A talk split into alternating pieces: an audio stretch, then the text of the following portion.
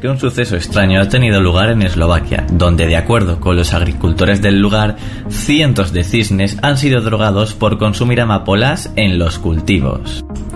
Las aves llegaron hasta el lugar en el mes de febrero a los campos de amapolas y allí se quedaron.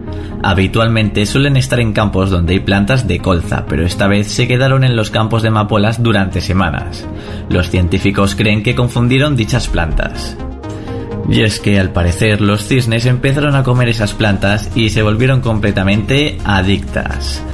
A todo esto también hay que añadir que los agricultores se encuentran muy preocupados, ya que sus campos están siendo completamente destruidos por los cisnes, los cuales se han vuelto drogadictos y algunos de ellos no pueden volar y hasta han fallecido.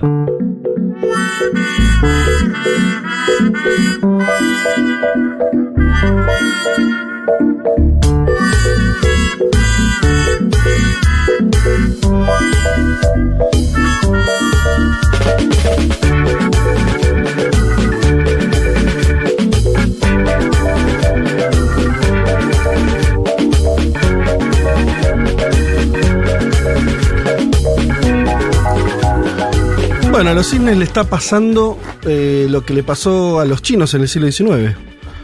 Ustedes recordarán, ¿no? La guerra del opio que los británicos eh, hicieron contra China, que tuvo como consecuencia la caída en la adicción al opio de millones de chinos en uno de los hitos más relucientes del imperio británico y ahora los pobres cisnes eh, están en la misma. ¿Los llevan a lugares de, para desintoxicarlos? ¿Cómo es eso? Sí, sí.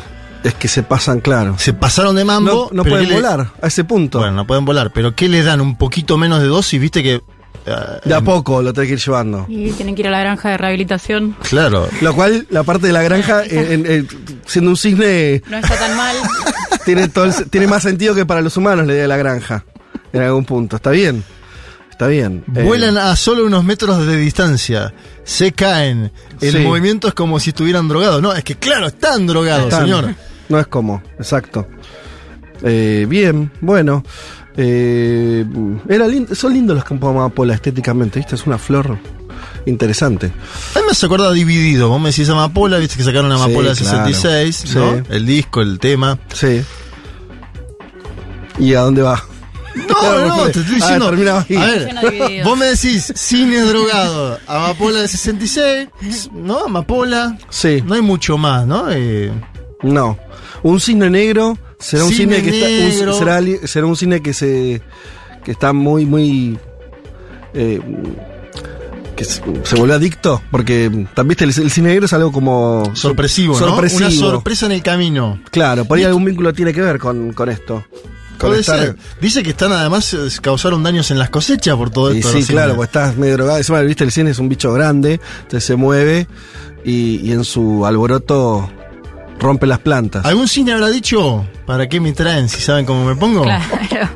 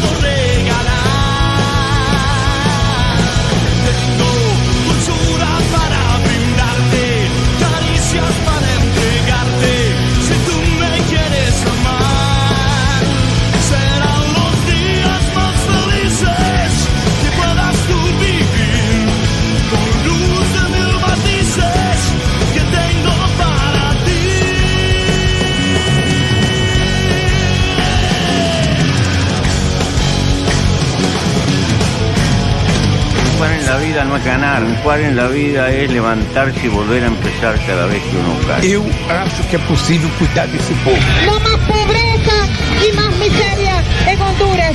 Hasta la victoria, siempre. Los voy a acusar con sus mamás, con sus papás, con sus abuelos. No olvidamos justicia, verdad, respeto. Seguimos.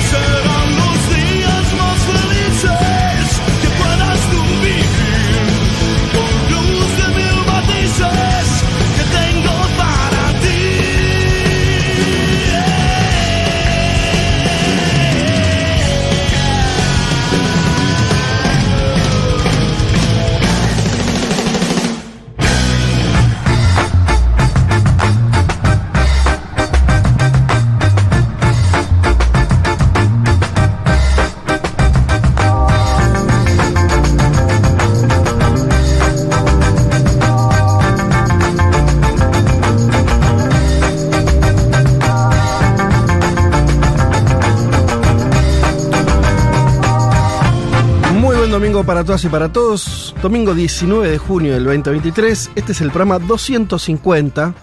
250 de Un Mundo de Sensaciones. Un cuarto de los mil. Ahí va. Eh, son bastantes programas. Es Juanma. una banda de programas. vos y yo estuvimos en todos. Sí. Bueno, en algunos hemos faltado ocasionalmente, pero Pero, estamos desde, no, no, desde pero- aquel octubre del 17. Di- Lo, lo- me lo- eh, lo expreso me- mejor. Ahí está. Vos o yo estuvimos en todos. Creo que no hubo ningún programa en que no haya estado Es ni verdad. vos ni yo. Creo. Sí. sí. Habría que.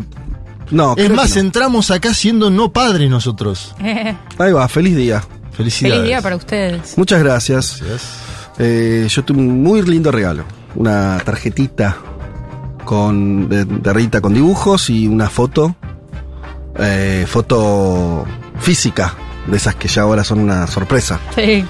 A mí me trajeron un librito de fotos de estos primeros cinco meses de vida de Ah, Lila. qué bien. Un librito. La campera que tengo puesta en este momento. Desayuno. Se portó la doña. Ah, sí. una- esa, esa campera Sí, señor. futbolística. Claro. Qué linda. que es. ¿Viste? Está muy bien. Muy bien. Bueno, eh, felicitamos a todos los padres que nos estén escuchando. Pueden mandar sus saludos también. Autosaludarse o hacer lo que quieran o no, o comentar lo que hablemos en este programa. Como siempre, las vías de comunicación están abiertas en el 11 40 66 000. Eh, tenemos un programa interesante hoy. Eh, vamos a tener eh, una invitada en piso que va a estar, eh, va a llegar en un rato, cerca de la una. Que mm, vamos a estar con ella hablando, es una migrante haitiana. Eh, le voy a preguntar cómo se pronuncia su nombre correctamente, por ahora lo voy a decir mal. Eh, Nire Jean Charles. Eh, es crítica de arte, eso estudia, y es docente de creole, el idioma, o uno de los idiomas, el principal idioma criollo que hablan en, nativo que hablan en, Haití. Eh, y con ella vamos a estar hablando de una problemática que, que es global en un punto, eh, que tiene que ver con las migraciones, los migrantes, por qué migran, eh, qué se hace al respecto, si las cuestiones vinculadas a la defensa de derechos humanos de los migrantes alcanza, eh, bueno, eh, y, y demás cuestiones ligadas a eso que además tienen impacto esta semana en particular, ustedes lo, habrán visto, hubo una tragedia en el Mediterráneo muy importante con eh, al menos casi unas 80 personas que ya fallecieron de un barco que colapsó cerca de las costas griegas. Al mismo tiempo, mm, en nuestra región, lo venimos contando, hay una creciente realidad respecto a los migrantes, tanto de los que van por Centroamérica hacia México rumbo a Estados Unidos, como también migrantes en otros países, la migración venezolana, que ya lleva muchos años, pero no solo ella, que también empieza a impactar en otros países. O sea, la cuestión de los migrantes eh, es, algo que toca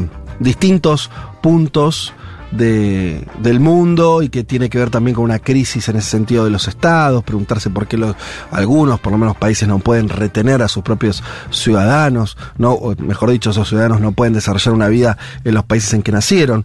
Bien, de todo eso vamos a estar eh, conversando.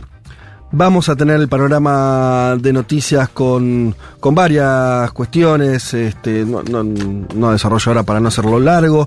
Algo parecido eh, pasa en Latinoamérica donde extrañamente hoy Juanma en vez de traer un tema, traes un picadito. Podemos, podemos explicitar el porqué. No me parecería mal. Yo, eh, a ver, eh, bueno, lo dije el otro día en, en Segurola porque también hicimos un picadito con otros temas de América Latina, con lo cual te, dan, te denota que América Latina pasó de todo, pero a la vez nada central esta semana, ¿no? Bien, no hay un te- tema que no vos tema digas- que vos digas, estalló la crisis política. Hay mini crisis en varios países, eh, internas en varios, por ejemplo tenemos la interna del MAS de Bolivia. ¿Hay actualización? Sí, hay actualización. Tenemos Venezuela. Venezuela va a ir a primarias opositoras este año y hubo algunos cambios en el Consejo Nacional Electoral. Tenemos que hablar de eso porque es importante. En Perú, la señora Dina Boluarte, que se juramentó tras la destitución de Pedro Castillo, dice que se va a quedar hasta el 2026. Acuérdense de todas las muertes en protestas que hubo en Perú en los últimos meses. Y por último tenemos México, donde los precandidatos de Morena, en una actitud eh, bien institucional como se debe en México hacer, dejaron sus cargos. Marcelo Ebrard y Claudia Sheinbaum. No son cargos menores. Uno era eh, el titular de la Cancillería Mexicana de Verare, Claudia Sheinbaum era nada más y nada menos que la alcaldesa de la Ciudad de México. Bueno, dejaron sus cargos para ir a las primarias. También vamos a hablar de Bien. eso.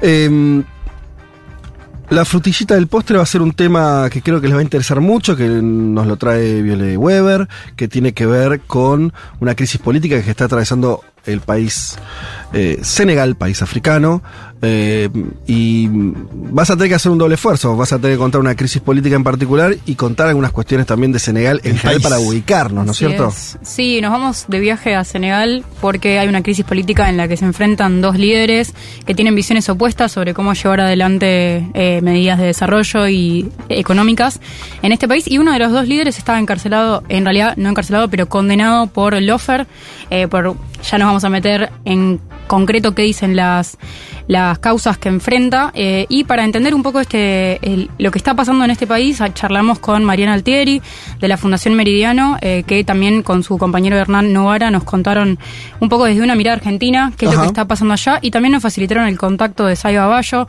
un politólogo senegalés que nos contó su visión de las protestas. Espectacular, ¿Qué mira lo que es Politólogo senegalés. tenemos. ese level. De todo esto y mucho más vamos a estar hablando hasta las 3 de la tarde. También tenemos Canción del Mundo de Pablo 30. También vamos a estar contándoles algunas cosas. Insisto en que nos pueden escribir al 11 40 66 000. Eh, y, lo, y también tenemos un sorteo. Tengo por acá, déjenme encontrarlo porque con tanto papel se me... Aquí está. Eh, tenemos para sortear dos entradas para un documental muy especial. El documental se llama Sebastián Moro, El Caminante. Eh, es un doc- documental de María Laura Cali que aborda la muerte de un periodista argentino llamado justamente Sebastián Moro, quien en circunstancias no aclaradas del todo falleció los días cercanos al golpe de Estado en Bolivia en noviembre del 2019. Y el documental es, bueno, tiene la propia voz y las palabras de Sebastián que reconstruyen el camino que este periodista de Mendoza hizo hasta La Paz y echan luz sobre los motivos de su muerte. El, do- el documental se proyecta en el Malva. Y los ganadores pueden elegir entre la función de hoy a las 20 horas o la del domingo próximo, domingo 25 de junio, en la misma, a la misma hora. Eh, ¿Cómo hacen para participar? Van a la cuenta de Instagram de Futurock. Dejan un comentario en la publicación de Un Mundo de Sensaciones. Eh, también nos pueden dejar un audio en el WhatsApp o escribirnos en el 40660000. Y bueno, lo vamos a estar leyendo y eh, nuestra productora Maine Golem va a estar haciendo el sorteo por esas dos entradas para el documental Sebastián Moro, El Caminante. Dicho todo esto y sin más preámbulo, nos vamos a escuchar eh, una canción de New Order. ¿Te gusta New Order? Sí, Juanma, claro. ¿Vos sabés quién es New Order? No. dos respuestas, las dos respuestas las esperaba tal como fueron manifestadas. Bien así, entonces para nostalgia de unos y novedad de otros, vamos a escuchar eh, World in Motion de New Order y ya empezamos el programa. Well, some of the crowd are on the pitch. Well, some of the crowd are on the pitch. They think it's all over, but it is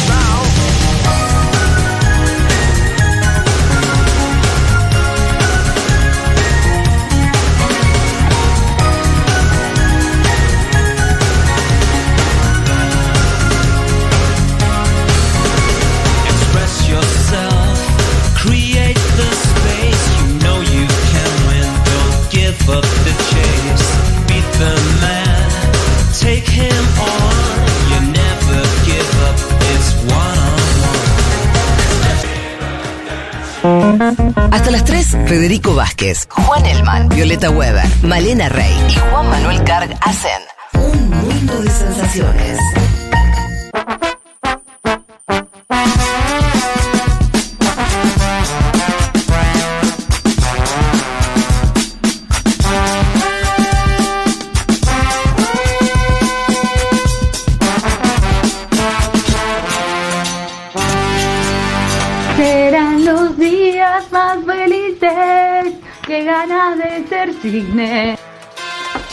Ah, muy bien eso. Qué grande, ¿eh? Che, eh, bueno, ya ca- caen algunos mensajes. Empiezo por acá.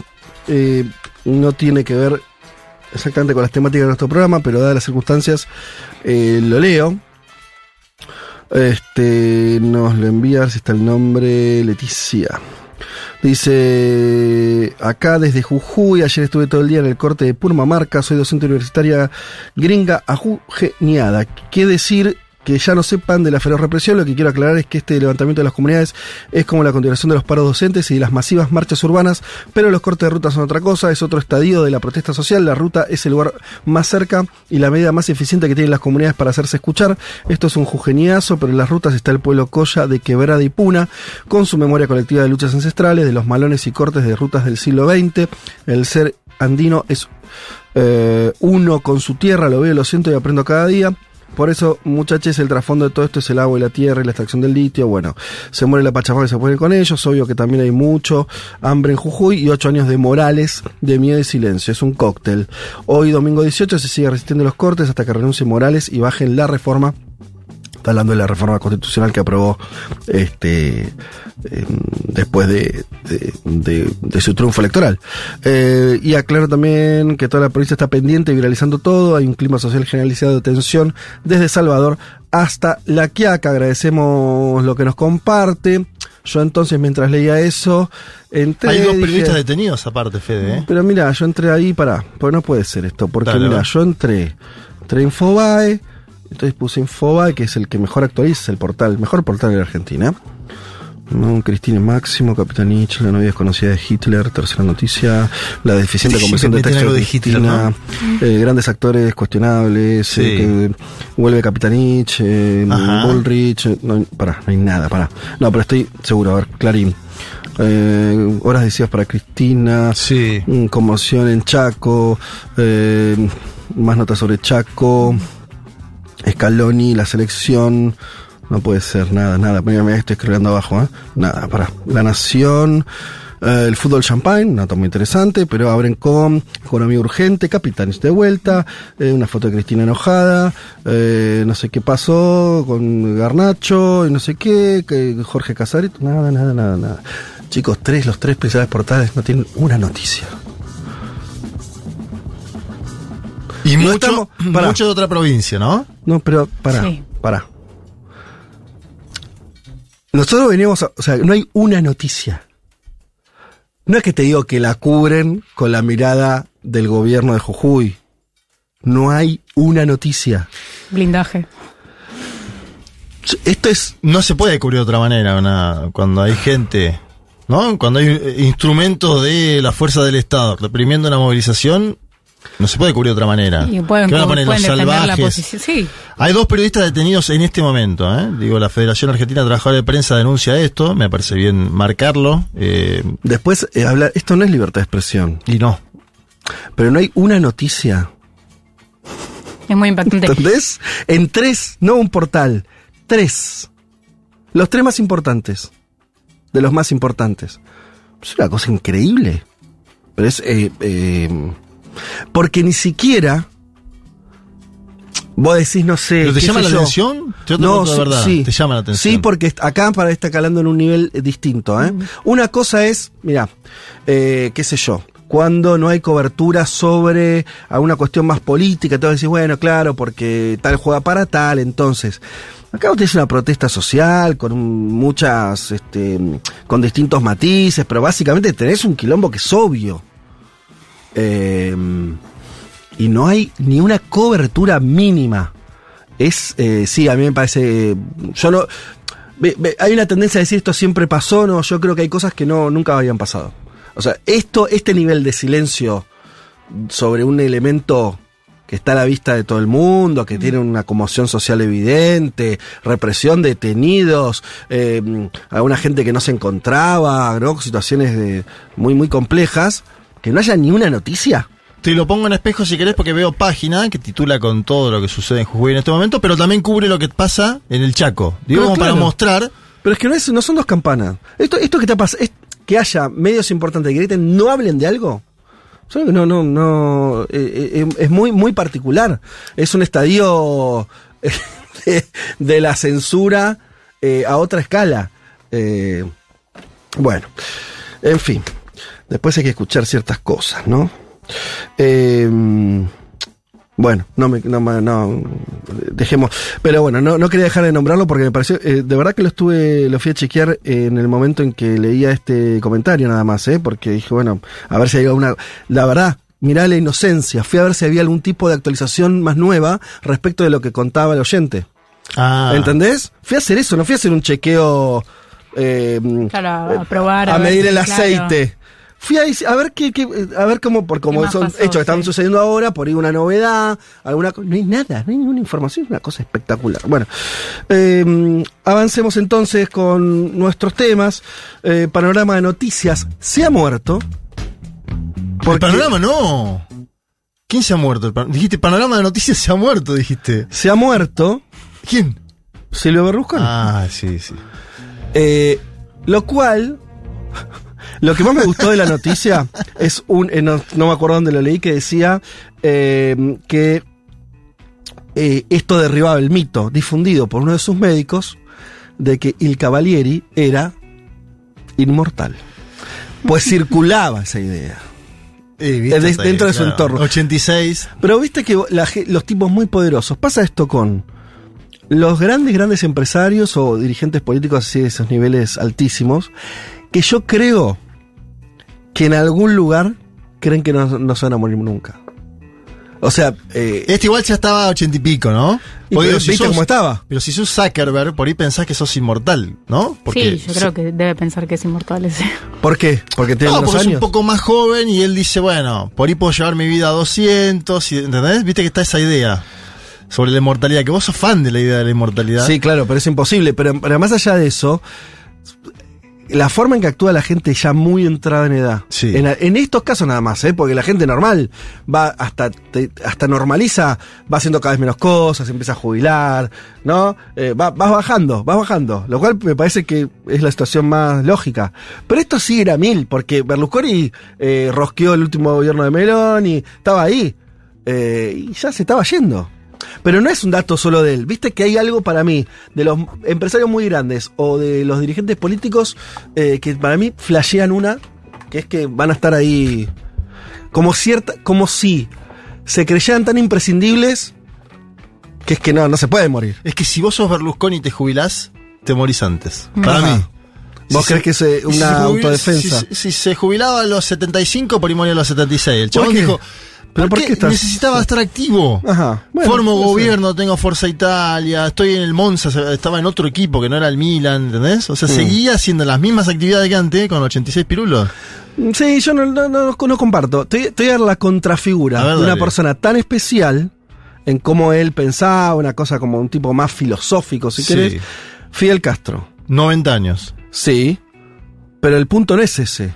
El punto es que se fue retirando muy lentamente Sí. y se comportó como un jubilado en sus últimos años. Y sí, claro. Más o menos. No, iba, bueno. iba a la casa todo el mundo, ¿eh? Sí, De- pero de- no, no Barack- dejó el gobierno. Barack Obama, el papá. ¿Y vos te pensás que no le preguntaba al hermano Eh, sobre el gobierno? eh, no sé, pero se, se empe- empezó a ubicar en otro lugar. Sí, está bien. No, a los no- 80. Claro, 10 por eso, años antes de muy morir. temprano. También que tuvo una enfermedad y eso, pero, pero Acá en Argentina, sea, acordate, en 2006, cuando viene por segunda Lo vez. que te quiero decir con esto es que hay otra posibilidad. No es que vos tenés que, eh, por, porque seas importante, tenés que morirte pensando que... eh, Yo creo que esa escala de 15 dirigente años. te toca en la puerta de tu casa todos los días alguien. No es que te jubilás en el sentido. No podés irte a una isla paradisíaca a vivir una. No, yo estoy diciendo ir bajando. Sí, sí, Berlusconi bueno. hasta, hasta el día anterior estaba como cerrando los candidatos a concejal en un distrito, ¿entendés? Como que estaba en, en esa. Y vos decís, che, al pedo, ¿no? Porque la verdad que ya es obvio que estás medio... eh, pero lo digo de un sentido más humanitario, como que no se pueden ubicar en otro lugar, para mí más sano. Y hay también la dificultad de delegar y de dejar que avancen otros. Bueno, Yo, legal ahora- yo insisto que no es tan racional, sino que flashean inmortalidad. Mm, Más workaholic para mí. Porque, porque al, al creerse tan... digo, todos nos creemos más especiales de lo que somos. Es una No te creas tan importante, dice la canción. Claro, pero cuando sos Berlusconi o ese tipo de figuras, te crees muy importante. Sí. Tan importante que decís, el mundo no puede prescindir de mí. La, la, la interesante noticia es que el mundo Sigue andando. sigue andando y la gente se sigue muriendo y es así. Bien, entonces recordemos, fue tres veces eh, primer ministro de Italia, tres. Eh, obviamente dueño de un imperio mediático, así construyó su, su poder político después, eh, Mediaset. Eh, 86 años, como recordamos. Interesante que declararon luto nacional, algo que no habían hecho con anteriores mandatarios. Mirá vos esto. Eh, otros habían sido despedidos con funerales de Estado y demás cuestiones, pero no la idea del luto. Que cesaron todas las actividades, una especie de shock. Tal vez los italianos también creían que era inmortal en algún punto, ¿no? Esto es algo. Yo lo puedo entender desde cierta sociología política, lo que pasó acá con Perón, ¿no? Digo, por más que todos veían que era alguien muy, que ya estaba muy grande, con problemas de salud, digo, de pronto se muere y nadie dice, bueno, lógico, sino es que no, las sociedades se entran en, en un shock. Sí, yo vi periodistas muy choqueados al momento de dar la noticia, por ejemplo. Claro. Que es inesperado para alguien de tanta edad, porque es lo más lógico que muera, pero los periodistas, que el tipo marcó las últimas cuatro décadas de la vida política Exacto. de Italia, quedaron en shock. Bien, la primera ministra, Giorgia Meloni, que además eh, aliada política de Berlusconi, todos los ministros de su gobierno eh, de ultraderecha, del que también forma parte o forma parte el partido de Berlusconi, Forza Italia, cancelaron sus agendas desde el lunes a media mañana, cuando se conoció la noticia. Eh, de hecho, Meloni dejó plantado, mirá el nivel de inmediatez, de shock, y, se tomaron muy en serio el luto y eh, el luto nacional, que eh, dejó plantado al presidente iraquí, Abdul Latif Rashid, que había ido hasta allí a entrevistarse con ella. Se- suspendió la, el encuentro. Eh, y las dos cámaras, diputados y senado, suspendieron los plenos y las votaciones hasta la próxima semana. Eh, bien. Y al, eh, asistió al funeral el jefe de gobierno húngaro, Víctor Orbán, muy alineado al actual gobierno y, y a Berlusconi. Este, y hubo algunas protestas en Italia, o sea, algu- alguna, alguna que otro atisbo de, encontronazos en las plazas, porque obviamente Berlusconi también divide aguas, entonces la izquierda de Italia en su momento fue muy fuerte eh, y, el anti, anti-berlusconismo también, eh, y hubo ahí alguna gente protestando, pero bueno, básicamente lo que primó fue el, el luto y la conmoción por la muerte de este personaje. Yo comentaba, Ah, aprovecho para agradecer la invitación que me hicieron el viernes en France 24 en español, eh, que mm, a través de la, mm, ¿cómo se llama? Este, de la periodista Rosa Pérez Masdeu, que eh, me invitó a participar ahí junto con otros periodistas de, de su programa. Eh, comentábamos la noticia de muerte de Ber- de Berlusconi y yo recordaba que se hacían paralelismos, es parecido a Trump y no sé qué. Y es verdad que fue como el primero, ¿no? El fundador de ese grupo. Claro. Y, recordaba algo que es interesante, me parece que es. Nosotros lo, lo- ¿te acordás, Juanma? Lo hablamos mucho cuando lo encarcelaron en su momento a Lula. Que es que el origen de Berlusconi es una enorme judicialización de la política en Italia, que se, cono- se conoció como Mani Puliti, tuvo muy buena prensa durante muchos años en, en- en Argentina o en todo el mundo, eh, y que destruyó el sistema político. Y después vino Berlusconi. A veces decís, che, ¿cómo puede ser un tipo que no venía de la política? No, no, no es que, no es que fue una locura. Primero, la justicia, a través de investigar algunos casos de corrupción, pero que después se desmadró y se, se supo que había mucha, una intencionalidad política muy fuerte, destruyó el sistema de partidos eh, italiano y sobre esa, ese derrumbe general vino la figura de Berlusconi como un outsider de la política, con mucho por en los medios, y generó una nueva hegemonía política. Pero ese inicio es interesante, ¿no? Bueno, hay que olvidarse que ahí eh, el aparato judicial tuvo una, una función muy, muy importante. Y él desde el mediático, porque también, eh, ¿no? Él controlaba Mediaset, que actualmente tiene 26 canales, que además tiene canales en España. Fíjate que Pablo Iglesias cuenta que cuando iba a hablar a Cadena 5, decía, hablaba de la berlusconización de la política y en los cortes le decían, che, Pablo, no puedes hablar de Berlusconi, es el jefe acá. Digo esto para mostrar que no era solo un tipo poderoso No, en claro. su país, sino en toda Europa. Fíjate lo que declara Vladimir Putin apenas muere. Fíjate la conmoción que se generó en la propia Italia, que vos lo mencionabas. Y para mí algo que muestra el poderío mediático de Berlusconi es que su idea de Italia fue, digamos, eh, a- a- al momento de su muerte, triunfó esa idea, ¿no? Hay una, hay un- leí una columna en CTXT, un medio español muy interesante, que se llama El triunfo de Berlusconi. Y decía que Berlusconi había ganado la batalla mediática en Italia. Que la había ganado porque el momento de su muerte, con condenas, estoy hablando de condenas importantes, ¿sí? Eh, tanto a nivel empresarial como a nivel de actividades eh, delictivas, ¿no? Como vincularse con menores de edad. Condenas. Con esas condenas el tipo se fue santificado por la opinión pública de su Ajá. país.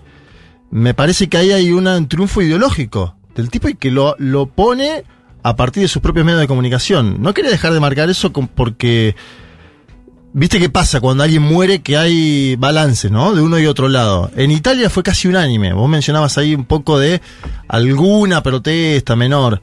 Los grandes medios murió un hombre de Estado, ¿no? Y bueno, a veces la muerte también da lugar a eso. Sí, y también lo que vino después, porque en realidad Berlusconi, que se erigió como eh, un líder carismático importante después de la destrucción del sistema político que los italianos tenían desde la Segunda Guerra Mundial, después de su caída, siguió vigente, pero dejó de ser eh, la figura central, Italia siguió viviendo en, en la inestabilidad política. Sí. O sea, lo que vino después de Berlusconi fue mayor inestabilidad política.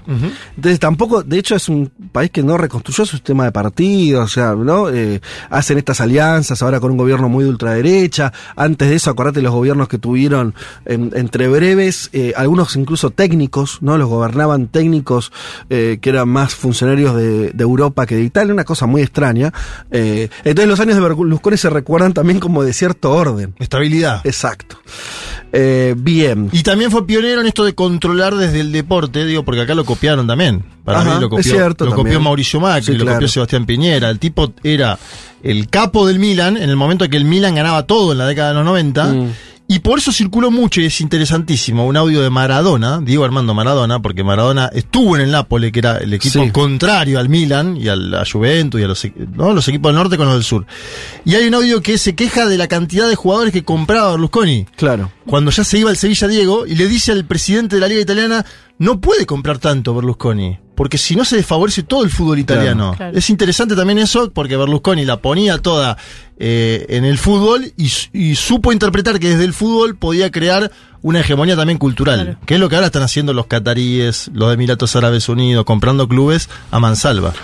Te- Sí, sí, un tipo que tenía visión eh, sin dudas eh, de, por dónde iba la cosa. Bien, eh, cambiamos de país, nos vamos a lo- algo que señalamos al inicio que tiene que ver con eh, los migrantes que, que murieron en una embarcación. Esto lo vamos a hablar igual después con la entrevistada, pero paso rápidamente.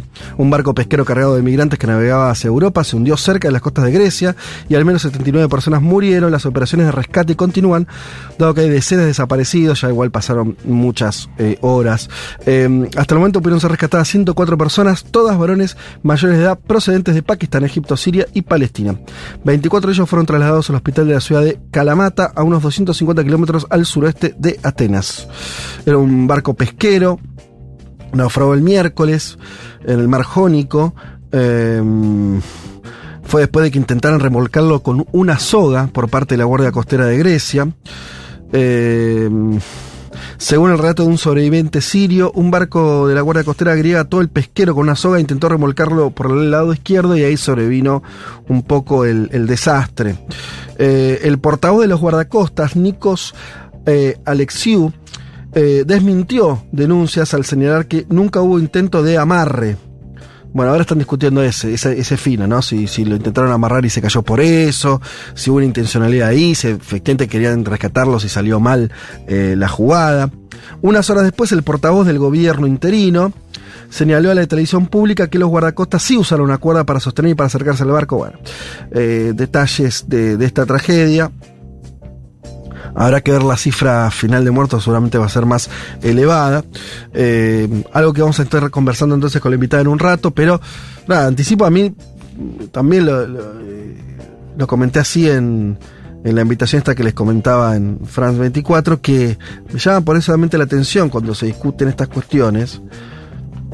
Nos quedamos siempre en un terreno, obviamente válido, pero para mi modo de ver muy insuficiente, cuando no digo absolutamente insuficiente, que es el debate de si la Guardia Costera actúa bien o mal, si el país receptor les abre la puerta o no, si después los manda de vuelta a los migrantes, y nadie se cuestiona por qué en los últimos años, y cuando digo años me refiero ya los últimos 10, 15, 20 años, hay una ola migrante eh, que no cesa, sobre todo en algunos países, eh, y nadie piensa o nadie está poniendo en cuestión por qué a esos estados se los sigue destruyendo.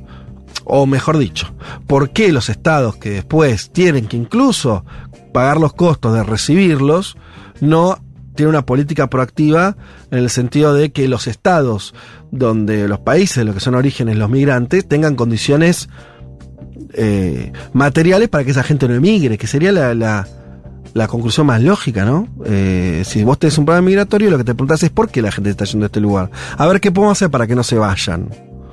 Porque para mí es muy falsa la discusión solamente de si abrimos las puertas a los migrantes o no. Sí, eso es uno de los debates. Ahora, ¿por qué? Porque no estamos teniendo más El problema de origen, ¿no? Y pero es que si vos me decís, bueno, estamos teniendo problemas, nunca hay problema de migración de Alemania. ¿No? Desde no. Estados Unidos. Y- no hay problema de migración, ¿no? De los países que, que- que les va bien, te quiero decir. No tenemos un problema de migración en China. Tenemos un problema de migración de países que están caotizados. Ahora, loco, yo a propósito lo dije en France 24. Libia. Le tiraron bombas, le hicieron mierda. ¿Y qué, te, qué, qué, qué, qué pensás que va a pasar? Hace 10 años, 15, que Libia es un quilombo. Antes no lo era. Antes no tenías migrantes y ahora tenés. Bueno, dale. ¿No? Entonces, y se queda en todo un discurso, Sí, aparte lo un discurso de derechos humanos, un discurso de derechos humanos eh, totalmente lavadito, Lavadísimo. donde la cuestión es, che, pero qué mal que estuvo la Guardia Costera, che, qué mal, habría que hacer algo más para que los reci qué mal el gobierno tal que no los quiere recibir. Che, te- tenés un- una, una sangría de gente, nadie se quiere su país a priori. No es una migración económica por tener mejor vida, se escapan.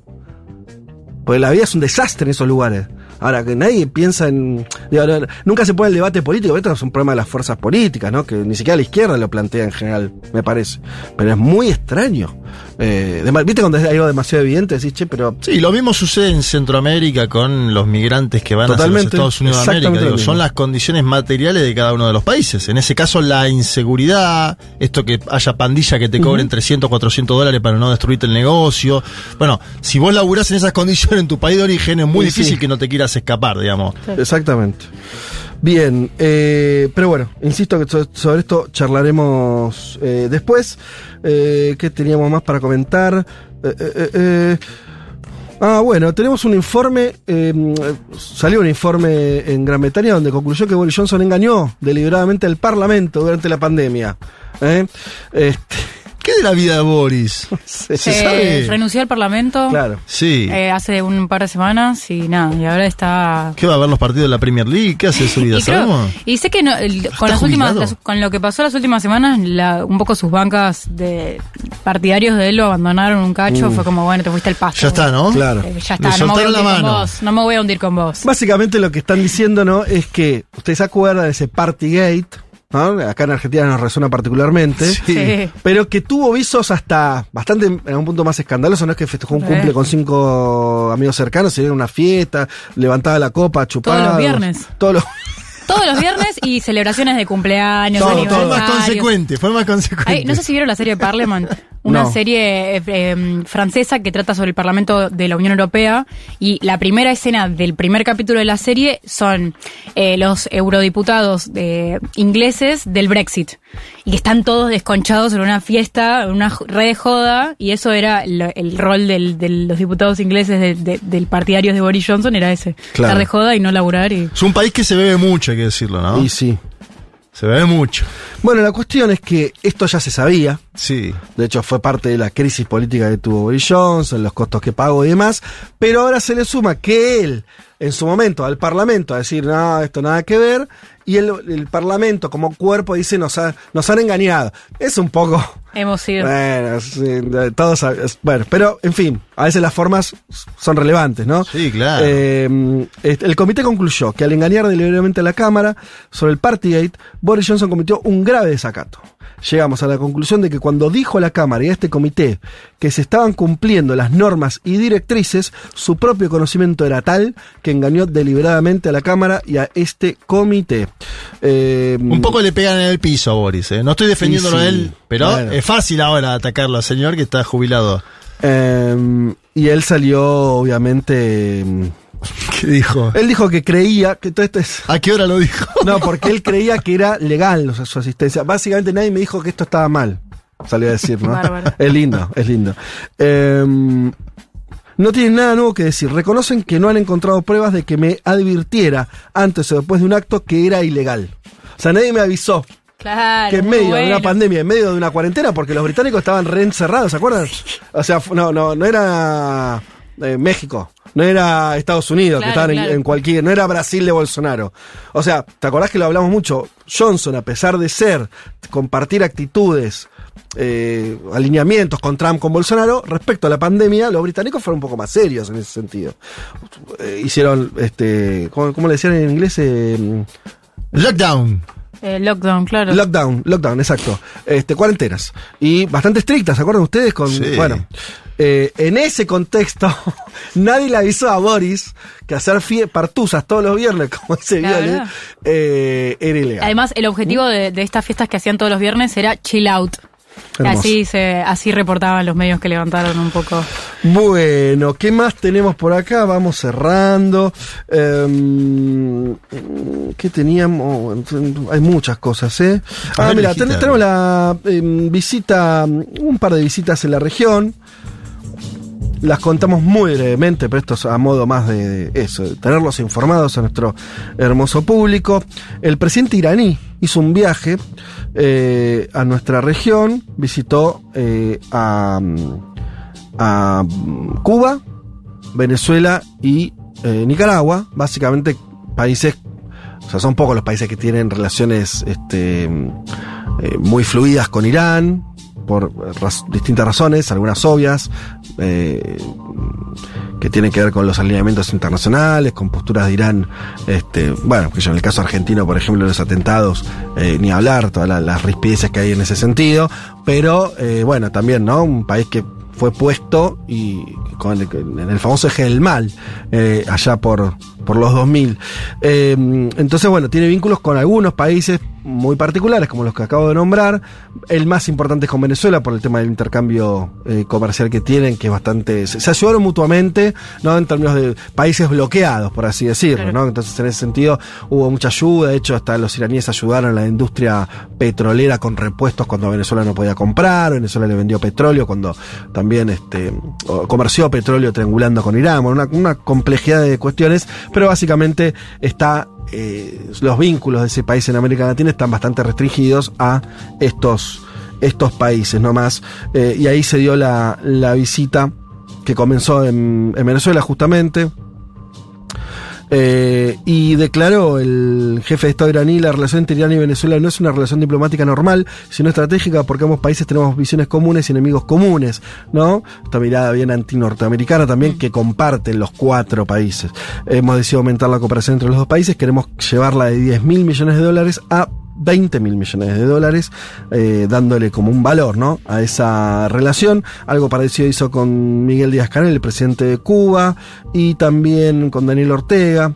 Este, en fin, eso. Y la otra visita que tuvimos, completamente del otro lado del espectro ideológico y geopolítico, eh, fue la visita de la presidenta de la Comisión Europea, Ursula von der Leyen, eh, también a nuestro continente. Eh, y ahí se reavivó muy tenuemente, lo cual habla también, me parece, dónde está la, la- la cuestión real del famoso acuerdo Mercosur-Unión Europea, que se viene hablando de que soy chiquito. Soy chiquito no, pero casi. ¿Te acuerdas cómo festejó el ex canciller Fori, entonces canciller, con lágrimas? Presidente. Qué lindo audio nos dejó, ¿eh? Fue de las mejores cosas que Lo nos dejó el macrismo. A mí me lo dieron en, la, en el ingreso de la carrera de Relaciones Internacionales. Ahí de está. ¿ves? ¿Qué cosa? Análisis del discurso de ese. Y sí. ¿Te acordás que ya lo pasamos? ¿Cómo lloraba Fori? No, no, es tremendo. Lo logramos. Y, y Ay, vos sabés que hay una duda. Vos que lo analizaste sabrás decirlo. Hay una duda que yo nunca me la saqué, que es la siguiente. En, es- en aquel, el, el- el canciller eh, argentino, Fori, año 2017, Sí, claro, pleno auge del macrismo. eh, no sabía que lo que estaba firmando era solamente una carta de intención más, porque usted sabe, no, no, no, no hay efectos, o sea, no se firmó ningún acuerdo, o sea, no, hay- no hay todavía acuerdo de Mercosur, Unión Europea. No. O sea, él desconocía, que él creyó, O, o- o armaron todo ese coso, ese show sabiendo que era medio este, fuego de artificio. No lo sé, de verdad que no lo sé. Dos, dos, la dos. ¿No? No sé, no Yo tengo sé. mis dudas. Porque tenía que ir a los parlamentos aparte. Pero Vos llorás. ¿Eh? O sea, ¿entendés? O sea, una puesta de escena, ¿llorás? Yo creo que el chabón creyó que estaba logrando Para algo, mí había algo un- importante. las dos cosas a la Le vez. pidieron, ¿no? Le pidieron hacerte un audio. Para mí está fingido el Pero llanto. que está, eh, no, hay una Es emoción un- real, es ¿eh? un me- y porque por ahí estaba cansado, ¿te acuerdas que eran tipo las 5 de la mañana? no, no, no. Estaba, muy- tenía mucho estrés encima y bueno, lo canalizó por ahí. No, para mí están las dos cosas. O sea, para mí era mm, eh, como que había una perfo, pero también había como una creencia de que aún aunque no fuera la firma del tratado per se, como que era un paso previo a algo inevitable que iba a suceder de manera eh, imponente. Claro, Eh, totalmente. Totalmente, sí. Eh, me, me queda la duda, ¿eh? Pero. Junio del 2019 fue, mirá. Un, un macrismo saliente. Era para mí campaña electoral también, ¿eh? Ahora que veo la fecha. sí, tuvo varios así, Fabri, de emoción en discurso. 30 de junio del 19, Sí, sí. fíjate. Previa de la elección en la Argentina, en la cual el macrismo salió eyectado porque ya no tenía nada para informar, porque estaba quebrado económicamente, porque le había pedido plata al Fondo Monetario Internacional. Se lo felicito, en su presidencia se logró y se pone Eso. a llorar. 20 años de negociación, dice, tenemos acuerdo. Tenemos Europea". eso, tenemos acuerdo. No había. actual- Bueno, en fin, ¿cuál es la situación rápidamente? Eh, que para eso vino Ursula von der. Algunos dicen que vino a. Que, que el objetivo claramente es eh, refletar ese acuerdo, que hay un interés, es verdad, histórico, sobre todo de Europa y sobre todo de Uruguay, de, perdón, de, de Brasil como, como los agentes de Argentina siempre fue más refractaria, salvo en este famoso momento, en ese, en ese momento eh, muy particular. Eh, pero al final las bases del asunto son eh, históricamente las mismas, yo no vi que cambiaran, que es básicamente esto. Europa quiere hacer un acuerdo de libre comercio, ustedes saben que en Europa hay muchas inversiones en América Latina, Europa es una región totalmente encerrada, no tiene geopolítica, no tiene autonomía política, eso lo decía la OTAN y Estados Unidos, quedó más, más que claro este año, pero es histórico esto. Eh, tampoco está logrando extender sus influencias económicas frente a otras regiones porque es deficitaria en general, Eh, salvo eh, la economía alemana, ¿no? Pero le cuesta eh, vincularse exitosamente con otros lugares, entonces ven a América Latina y dicen, bueno, esto nos lo comemos eh, dos pancitos, básicamente. Pero está la angurria que no hacen lo que deberían hacer, que es abrir sus importaciones de bienes primarios, que es lo que vendemos lamentablemente nosotros, nosotros digo el Mercosur, y entonces eh, ellos exportar industria. El cuento ahí cerraría un poco más, o sea, por lo menos eh, tendrías en nuestra región agentes económicos muy importantes que dirían, hagamos el acuerdo, ¿no? Toda la agroindustria, para Claro. empezar a hablar. Ni siquiera, porque los europeos tienen un montón de regulaciones, ahora las llaman ecológicas, déjame reírme un poco el Sí. asunto, porque de que yo soy chiquito, no le decían ecológicas y hablaban de los campesinos franceses. Primero, primero el pobre campesino francés que recibía subsidios del Estado francés y no iba a competir en igualdad de condiciones que con eh, un sojero de la pampa húmeda, porque en términos de productividad el sojero de la pampa húmeda lo destruye Claro. al francés. Y además es mucho campeón más del en- mundo, ¿no? ¿Qué? El argentino es campeón del mundo. y además es campeón del mundo. Pero siempre era, bueno, tenemos acá una. Este, que está muy bien, yo lo entiendo. Si yo fuera francés, estaría a favor de defender, defender a mis este, eh, eh, agentes rurales, este, una economía que también es, importante en ese sentido, láctea, un montón de cosas.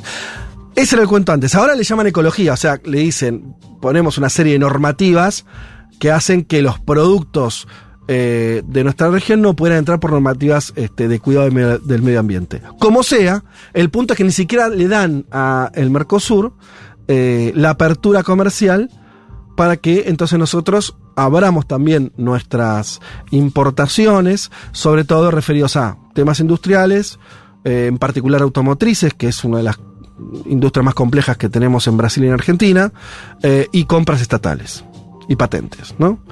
Ahora, los chanes quieren todo a cambio de nada. Entonces siempre la cosa se estanca ahí. Es insólito. A mí yo prefiero, ¿eh? Para mí el, el acuerdo ese sería desastroso, ¿no? Sí, ojalá no lo firmen.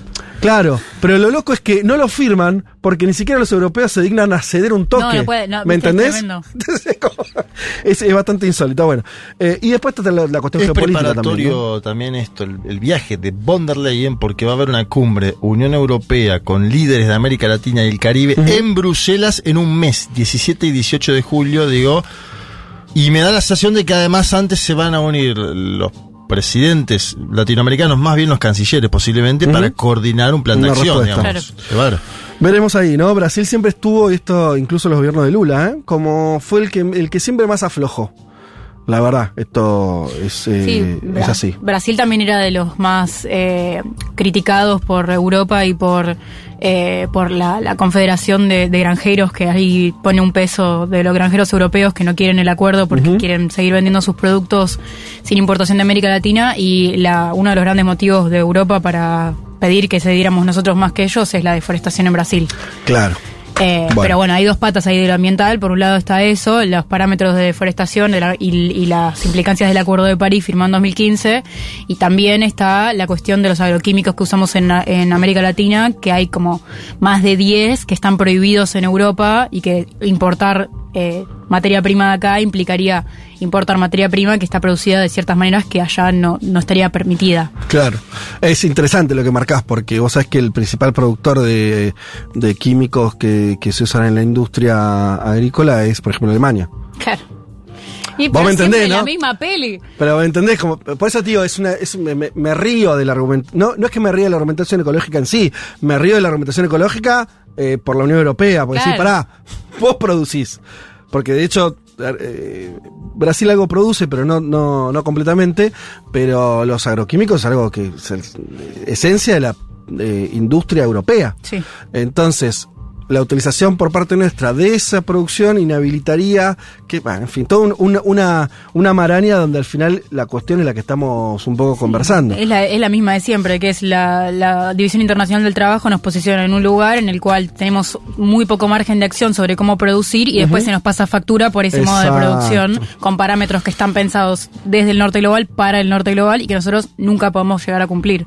Y recordemos que además esas normativas tienen que ver con defensa de sectores reales de ellos, no una cuestión ideológica. Claro. No, no estamos discutiendo medio ambiente o no estamos discutiendo reglas de juego. Ya Está discutiendo discutir los medio cambios ambiente. y los franceses. Ya quisiéramos discutir quisiéramos, medio ambiente con por este supuesto. acuerdo. Bien, y lo último que también vino a este mm, eh, a inspeccionar, digamos, o a, o a- o a adentrarse, tiene que ver con las nuevas este, producciones primarias de la región, básicamente el litio también, ¿no?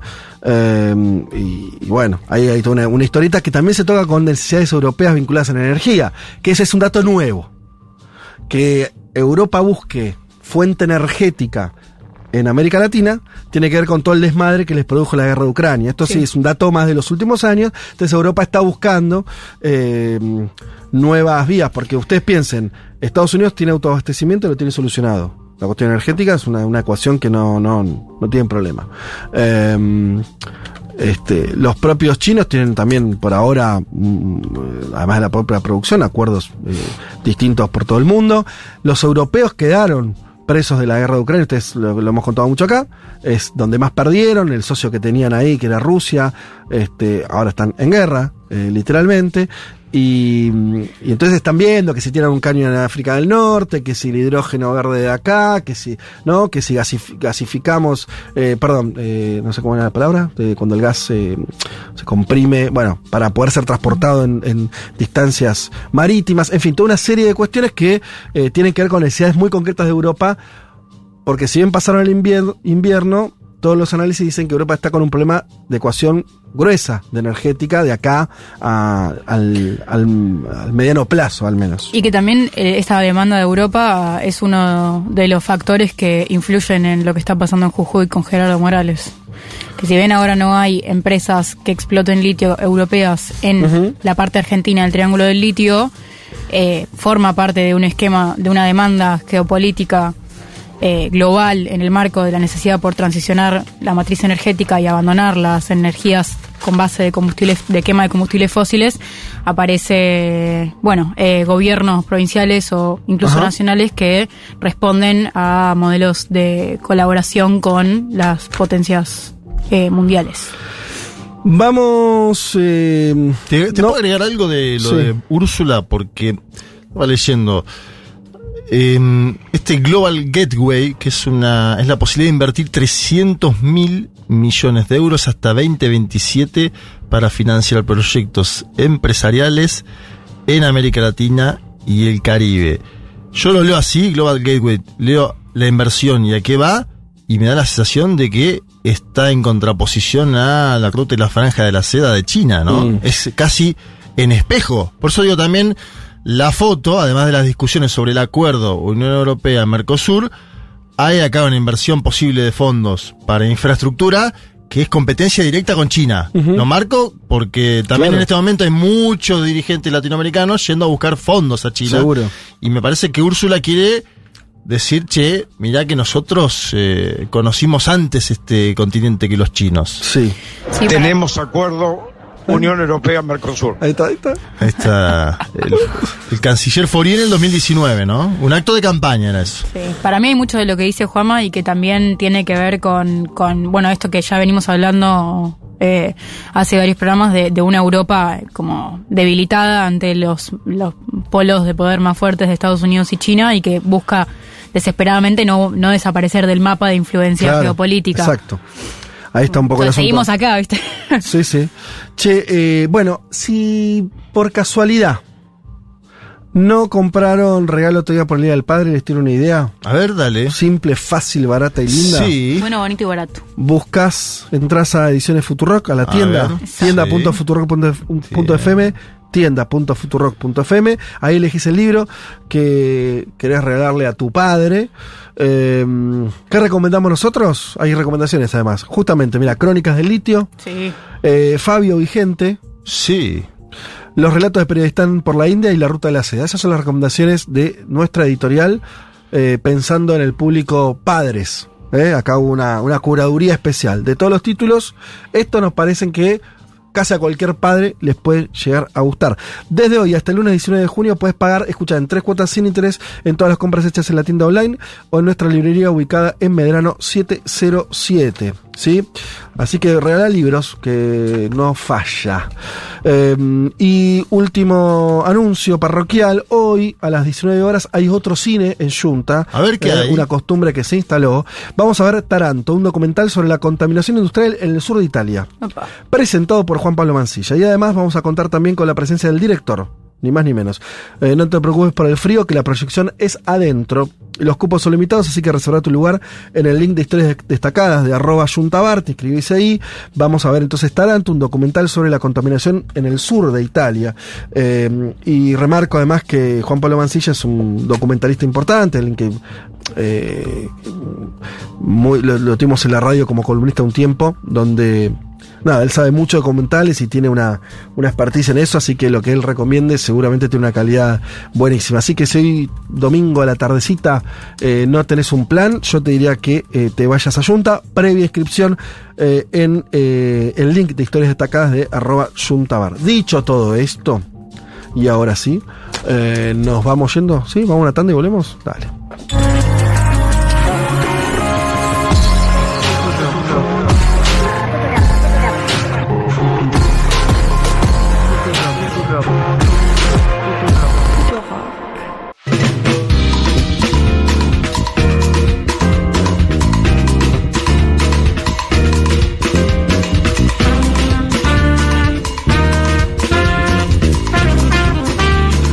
Hay gente jodida, ¿eh? ¿Qué gente pasó, jodida loco? que manda fotos desde lugares como Chicxulub en México. Claro, Si muy bien. Voy a, con la canción del mundo y, y de ahí nomás eh, nos vamos a la entrevista.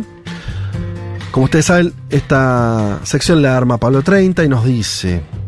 Para esta columna nos sumamos a la noticia del Partygate, en la residencia de eh, Downing Street, donde Boris Johnson realizó las fiestas ilegales en plena pandemia. Eh, Ed Simmons de Chemical Brothers es uno de los ingleses que más sabe de fiestas, a mi entender, ese Pablo. Saludó en sus redes la dimisión del presidente, agregando que era la primera vez que un primer ministro mentía en el Parlamento. Eh, ya del 2019, Ed lo tenía entre ceja y ceja, con el famoso Brexit, sobre el que afirmó el músico. Más gente inútil y rica diciéndonos que seamos optimistas con el Brexit cuando, nos cuando sus propios expertos dicen que será un desastre. Hagamos un poco de historia de esta banda clave de la música electrónica, vamos de Chemical Brothers. Fue formada en Manchester en el 89. Y luego de un largo recorrido por el under, eh, lanzó en el 95 Exit Planet Dust. El principio de Live Home, el primer tema del álbum, es una secuencia corta del principio de la canción All Sweet Home del álbum Radioactivity de eh, Kraftwerk, eh, aquella mítica banda inicial de la música electrónica de los años 70, fin de los 70, 80.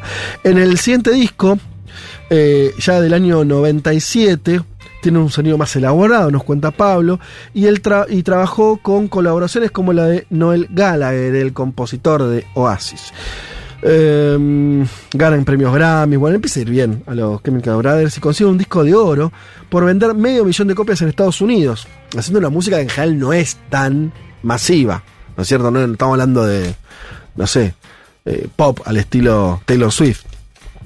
En el 99 aparece lo que es considerado como su mejor trabajo, Surrender, con el tema Hey Boys Gay Girls. Eh, The Chemical Brothers la alcanzan el número uno en muchos países del mundo.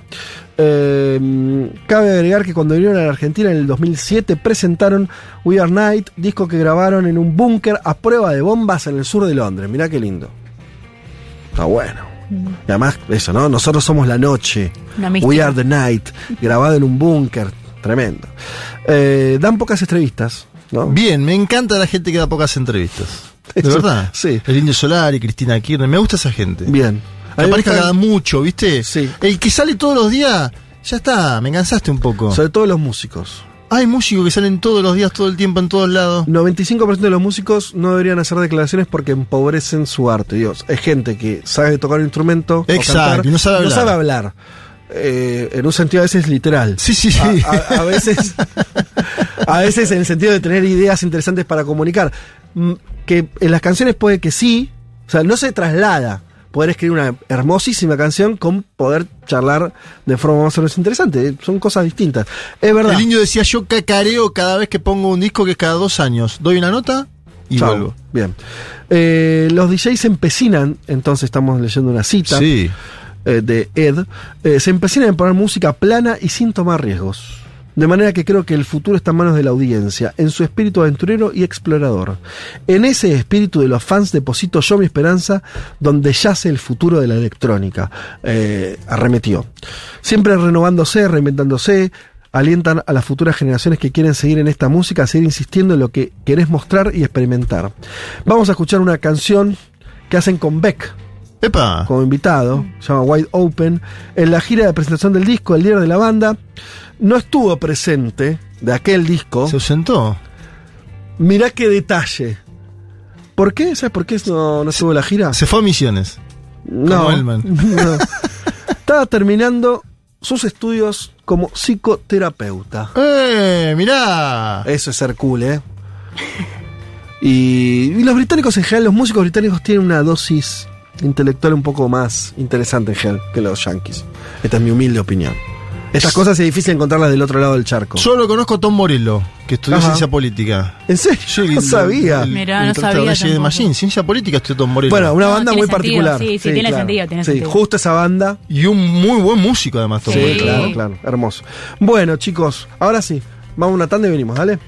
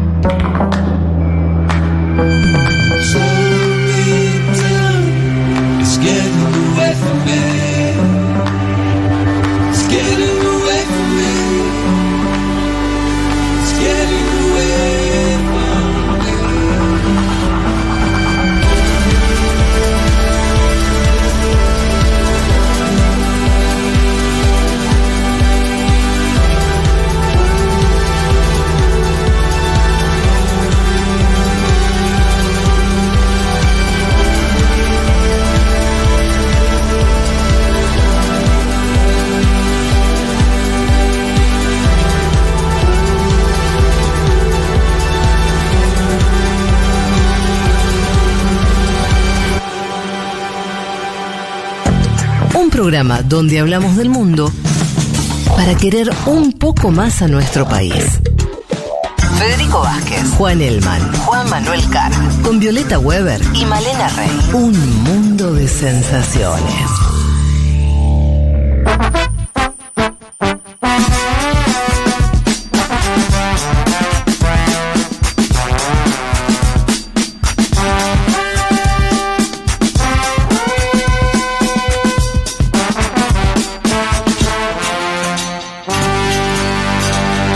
Aquí estamos de vuelta, pasaditas la una y media de la tarde. Seguimos en un mundo de sensaciones hasta las 15 horas. Y ya está sentada en los estudios de Futurock nuestra entrevistada el día de hoy. Se lo estamos, estuvimos comentando. También estuvimos rozando el tema migración, también de distintas maneras eh, desde que arrancó el programa.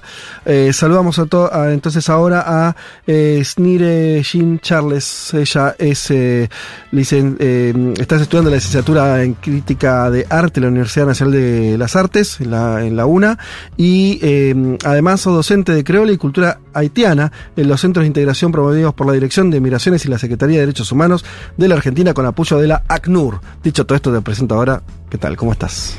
Bien, bien, muchas gracias por el espacio. Y sí, soy Snire, como, como habían escuchado. Y sí, hace muchos años que estoy acá en Argentina, pronto seis años. Y puedo decir que me gusta mucho. ¿Ah, sí? Sí, sí, me gusta mucho. Contanos un poquito de tu historia. Vos sos haitiana. Sí, soy de Haití. Eh, Puerto Príncipe. Puerto Príncipe, la, La capital, capital. sí. Y mm, contanos algo de tu vida allá, de por qué migraste, cómo lo hiciste. Y sí, no, no puedo decir el momento exactamente en, en que tomamos la decisión de venir por acá y estábamos buscando plan para estudiar y probamos varios países y la, la Argentina era uno de los países que ofrecía un mejor plan para estudiar y ya que la situación acá y ya empezaba a empeorarse en Haití y sí, decidimos venir por acá. ¿Hablas en, eh, en- en plural? ¿Vin- ¿Viniste con tu familia? Sí, tu- con mi marido. Sí, él- Ah. la, la verdad que es que él llegó primero en 2016. Ah, y vos viniste un poco después. Sí, sí, un año después. Nosotros, la verdad que con Haití siempre hay una, mm, una sensación de, de- de deuda en varios sentidos, ¿no? Eh, me refiero al- a, los latinoamericanos. Sí. Eh, de cierto olvido el que cae por parte nuestra, ¿no? Eh, Al mismo tiempo un país muy, muy golpeado. ¿Qué nos puedes contar de los de estos últimos años de cómo la situación de Haití antes de que vos te fueras y mm, así brevemente de cómo, cómo qué país dejaste, digamos, allá? Bueno, y ahora estoy viendo en las noticias cada día las cosas están peores, Mm. pero desde que estaba y el gobierno ya es como están haciendo lo suyo, no en, no están trabajando en la en los intereses del, del pueblo, digamos. Y tenemos hay también esa injerencia de parte de la de la de la comunidad internacional, Ujú. no todas, eh, que hace que la situación es cada vez está, está peor. Y estabas hablando de deuda justo. Eh, ACNUR hizo este, este evento en el 15 de junio en el espacio Exesma, que es un espacio de memoria. Y justo ante, y el día anterior, que era el 14 de junio, y estábamos, yo estaba parte de, de las organizaciones de un acto de homenaje al embajador haitiano Jean Briere. No sé si lo conoces, que realizó también un, un, un, un acto que dio refugio a varias civil militares que después del golpe de estado de Juan Domingo Perón que la de la parte de, de la dictadura de la dictadura que habían ordenado de matar a esta gente y él en 1956 dio refugio en la embajada a Ah, estas personas sí No tenía idea. Sí, Eh, sí, hay un documentalista no me acuerdo su nombre, que está haciendo un trabajo sobre esto. Él incluso encon- encontró cartas en archivos donde Perón mandó cartas a el embajador haitiano agradeciéndole y preguntándole por su por su perito hasta salvo el perito de Perón dio refugio al perito de Perón sí, en la embajada ¿Me estás hablando en serio? ¿En serio? Los Sí, caniches de sí, Perón. sí. O sea que acá es, un. Sí, es un. Es conocido el tema que Perón tenía sí. unos perros que eran muy chiquitos, son caniches se llaman Sí, acá. sí, así que esa es en No este mes creer. que estamos hablando Sí. de del día del, del refugio que Ujú. está por llegar, que se realizó en el Exexma y justo todas esas sensaciones. Bueno, en el programa de sensación no hay mejor parte para hablar de esto, así que sí. Y, y qué interesante que en, en ese momento Haití entonces funcionó, Haití, la embajada al menos, como lugar de refugio de argentinos. Sí, después de eso declararon non grata al embajador, Ah, pero sí. Mm, claro, Pero sí, me fue imaginé que buen la historia no podía terminar muy bien. Sí, sí, sí, no hablaron de mucho sobre este. F- La primera vez que le dieron un acto de homenaje fue en Ajá. 2002. Ajá. En 2002 y después de esto la comunidad haitiana están tratando de visibilizarlo un poquito Qué interesante. más. Sí, sí. Eh, bueno, vamos a hablar de varias cuestiones referidas a, a, eh, a la cuestión migratoria. Eh, Aclárame eh, por qué también, esto para entender un poco más, vos decís que eh, pensaron en distintos destinos, terminaron eligiendo Argentina por la cuestión de los estudios. ¿Con qué tenía que ver exactamente? Sí, la cuestión del estudio es gratis y no hay mu- no hay no había mucha formalización. Por ejemplo, habíamos probado con Canadá que hay mucha formalización, pidi- eh, estaban pidiendo muchos papeles y que cuestan un montón de dinero también que no teníamos en este momento. Así que sí, fue más fácil. Y en esta época no necesitaba visa también los haitianos para ingresar en Argentina. Ah, ok. Claro, había una serie de facilidades. Lo cual está bueno eso remarcarlo, ¿no? Eh, Esa tradición argentina que me parece que está buena eh, porque muestra que puede hacerse de otra manera. Quiere decir, Argentina no es un país rico exactamente. eh, por más que en comparación por ahí con un país como, como Haití se vea más desarrollado, pero no es un país eh, potencia. Eh, es un país con un montón de problemas, con un montón de pobres, eh, con un montón de situaciones complejas, y aún así mantiene una política eh, respecto de los migrantes que es bastante más eh, que las que se encuentran con otros países que, bueno, nombraste el caso de, de Canadá que sí tiene muchos más recursos, Sí. pero podemos hablar de otros ejemplos de Latinoamérica, de países que son más, más o menos parecidos a nosotros, tiene una política mucho más restrictiva, la, el, que Sí, la cuestión la- de los estudios universitarios es clave ahí, Ahí me ¿no? parece que hay un punto con Chile, por ejemplo. Yo cuando viajé a Chile había mucha migración haitiana, pero gente trabajando, por ejemplo, en eh, supermercados, shopping. Había mucho en su momento por un convenio que hizo Michelle Bachelet, pero no tenía que ver con los estudios. Claro. Me parece que ahí la Argentina da la posibilidad de estudiar Gratis. eh, gratis, la universidad pública, aparte muy prestigiosa, en el caso, por ejemplo, de la Universidad de Buenos Aires, de las más prestigiosas Sí, de Iberoamérica. dentro del, del, del 100 mejores universidades. Claro, ahí me parece que hay- aparece un Hay criterio solidario in- interesante, ¿no? Y Snire, vos ap- aprendiste español. Acá, sí, cuando llegué no ¿Sabes sabía. que eso, siempre pienso los que tienen que emigrar, Sí. sea por las razones que sea, pero sobre todo son razones de cierta urgencia, que por ahí fue tu caso, y decir, bueno, no quiero ir más en Haití, o está muy complicada la situación, me tengo que ir. Y de pronto que en un país que no hablas el idioma. Yo, No hablas. yo no- ¿cómo, cómo- qué- qué- cómo Nada. hace? No tenías amigos, me imagino, no, No. tenías familia. No, ¿Cómo nada, es esa, si- esa nada situación que vos nada, llegás y sí. no, no sabes ni siquiera hablar? ¿Cómo, cómo te defendés? ¿Qué, ¿Cómo es eso?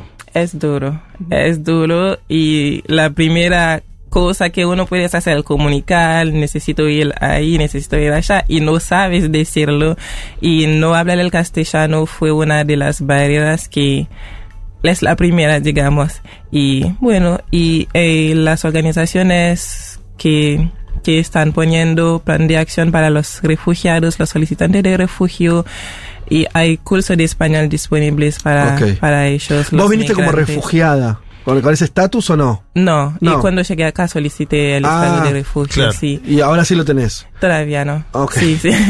Empecé a, a, a ir a, a curso de español y hasta ahora me cuesta. No, para hablar Sí. perfecto. No, hablas bien, todo. Sí, sí, hasta ahora me cuesta, pero sí, después de poco a poco, mirando televisión, película, uno puede empezar a acostumbrarse a escuchar un poquito. a veces es difícil, a veces la gente piensa por hablarte despacito, vas a entender, pero si no sabes, no, escuchas ¿Y, nada. la- y cómo es estudiar una carrera en la universidad? Así, ¿cuándo, ¿cuándo empezaste a estudiar? Y este año, este año empecé O en la... ya, ya conocías un poco de español. Sí, sí, sí. Y me había anotado en licenciatura en sistema primero en UNLA, pero Ajá. sí, después lo dejé y hice solamente eh, programación, lo que es parecido que está dentro de la licenciatura en sistema y fui, fui becada con la, no justamente a través de un programa que se llama Nosotras Conectadas, así que tengo este título en Full Stack Developer que es desarrolladora web, apps móviles, esas cosas.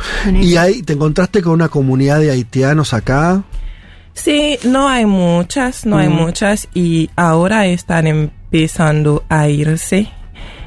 A irse de aquí. De acá, sí. ¿A y dónde? por un camino peligroso.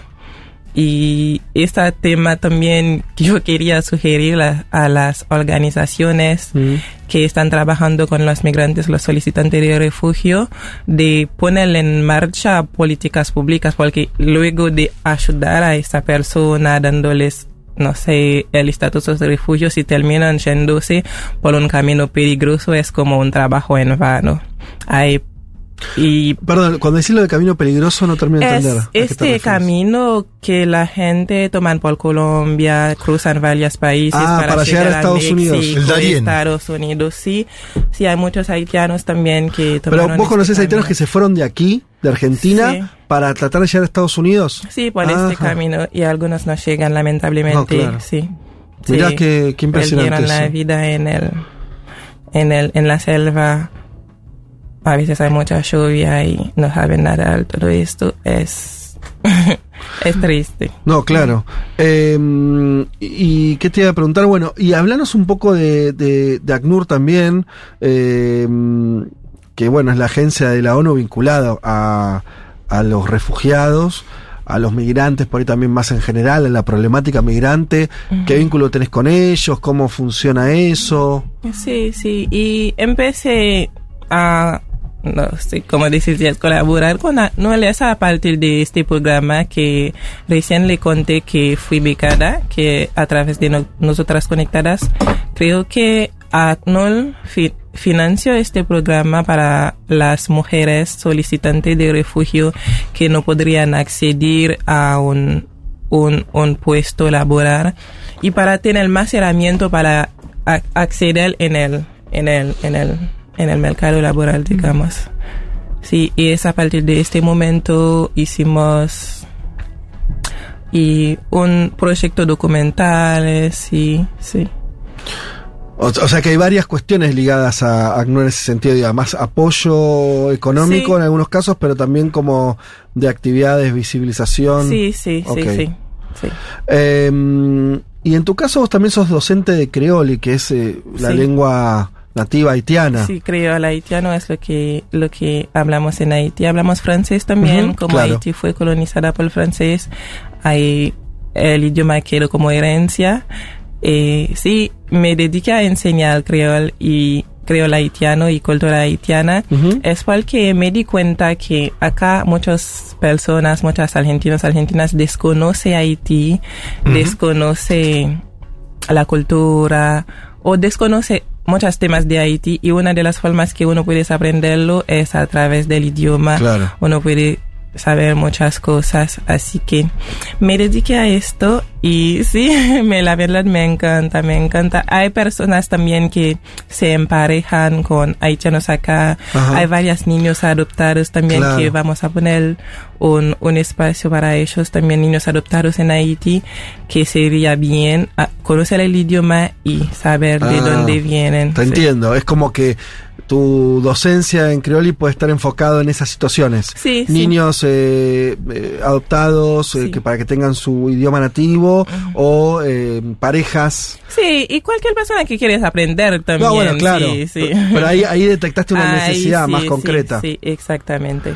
Eh, chicos, el que, el que quiera preguntar adelante, eh, por mi parte te iba, te iba a consultar si tenés al, en el horizonte la idea de esto, hablando de vos, porque estamos hablando con vos, pero también me lo pregunto en un sentido general respecto de alguien que eh, emigra en, en condiciones desfavorables, que se va de su país por, por una necesidad. Eh, ¿En el, tu horizonte está la idea del regreso? Por ahora no. Por ahora no, no lo tengo en mente, no lo tengo proyectada. me dio miedo volver y sabiendo la situación actual de Haití, ahora hay en el, el gobierno que está ahora es un gobierno que no está legítimo y sabes Ustedes tuvieron el asesinato del presidente Sí, en su casa, un hecho Sí, después de la, hace poco. Sí, hace poco, después del asesinato del presidente, este primer ministro que está, que está en el poder fue por un tweet. Un tweet ¿Cómo que- por un tuit? sí, un tweet que, que eh, el, lo que se llama el Core Group, que tiene eh, varias y países, Canadá, la Embajada de Estados Unidos, dijeron en el tweet que nosotros reconocemos co- eh, a este Ariel Henry como presidente. A uno. aparte- Reconocieron a uno. Sí. Sos vos, le dijeron. al primer ministro, Sí. este primer ministro, este primer ministro como presidente y desde está ahí el pueblo y está manifestando es a partir de esto, de esa situación que surgió este movimiento Buacale que es un movimiento de desesperación que no es planificado que tiene conse- otra consecuencia también porque y, y de la única manera que este presidente que no está legitimado en el poder puede guardar su poder es, es a partir de las pandillas. Las Ajá. pandillas sí que creo ellos mismos Mm. y Serán para, paramilitares le- leales a, a este nuevo presidente. Sí, y que están haciendo un montón de cosas horribles en el país y, y el pueblo está ahora levantándose y que tienen otra consecuencia también, que está capturando personas que no son pandillas de este grupo y puede ser también una estrategia del parte del, gobi- del gobierno mismo para justificar una intervención militar, porque es- eso está, ta- eh, estaban tratando de hacer desde el principio, pero como no se pudo de ninguna manera decir, mostrar que hay una guerra civil es es una es, sería una buena razón para justificar una intervención militar. Vos encontrás, eh, eh, sos alguien que, que además logró estudiar, que ahora conoces otro país y demás. Quiere decir, ¿alguna explicación sim- no, no- simple suena mal? eh, ¿Alguna explicación más o menos eh, eh, corta eh, de por qué Haití no eh, sigue todo el tiempo en una especie de crisis permanente, cambios de gobierno, como decís, conatos de guerra civil. eh, ¿Por qué le pasa eso a Haití?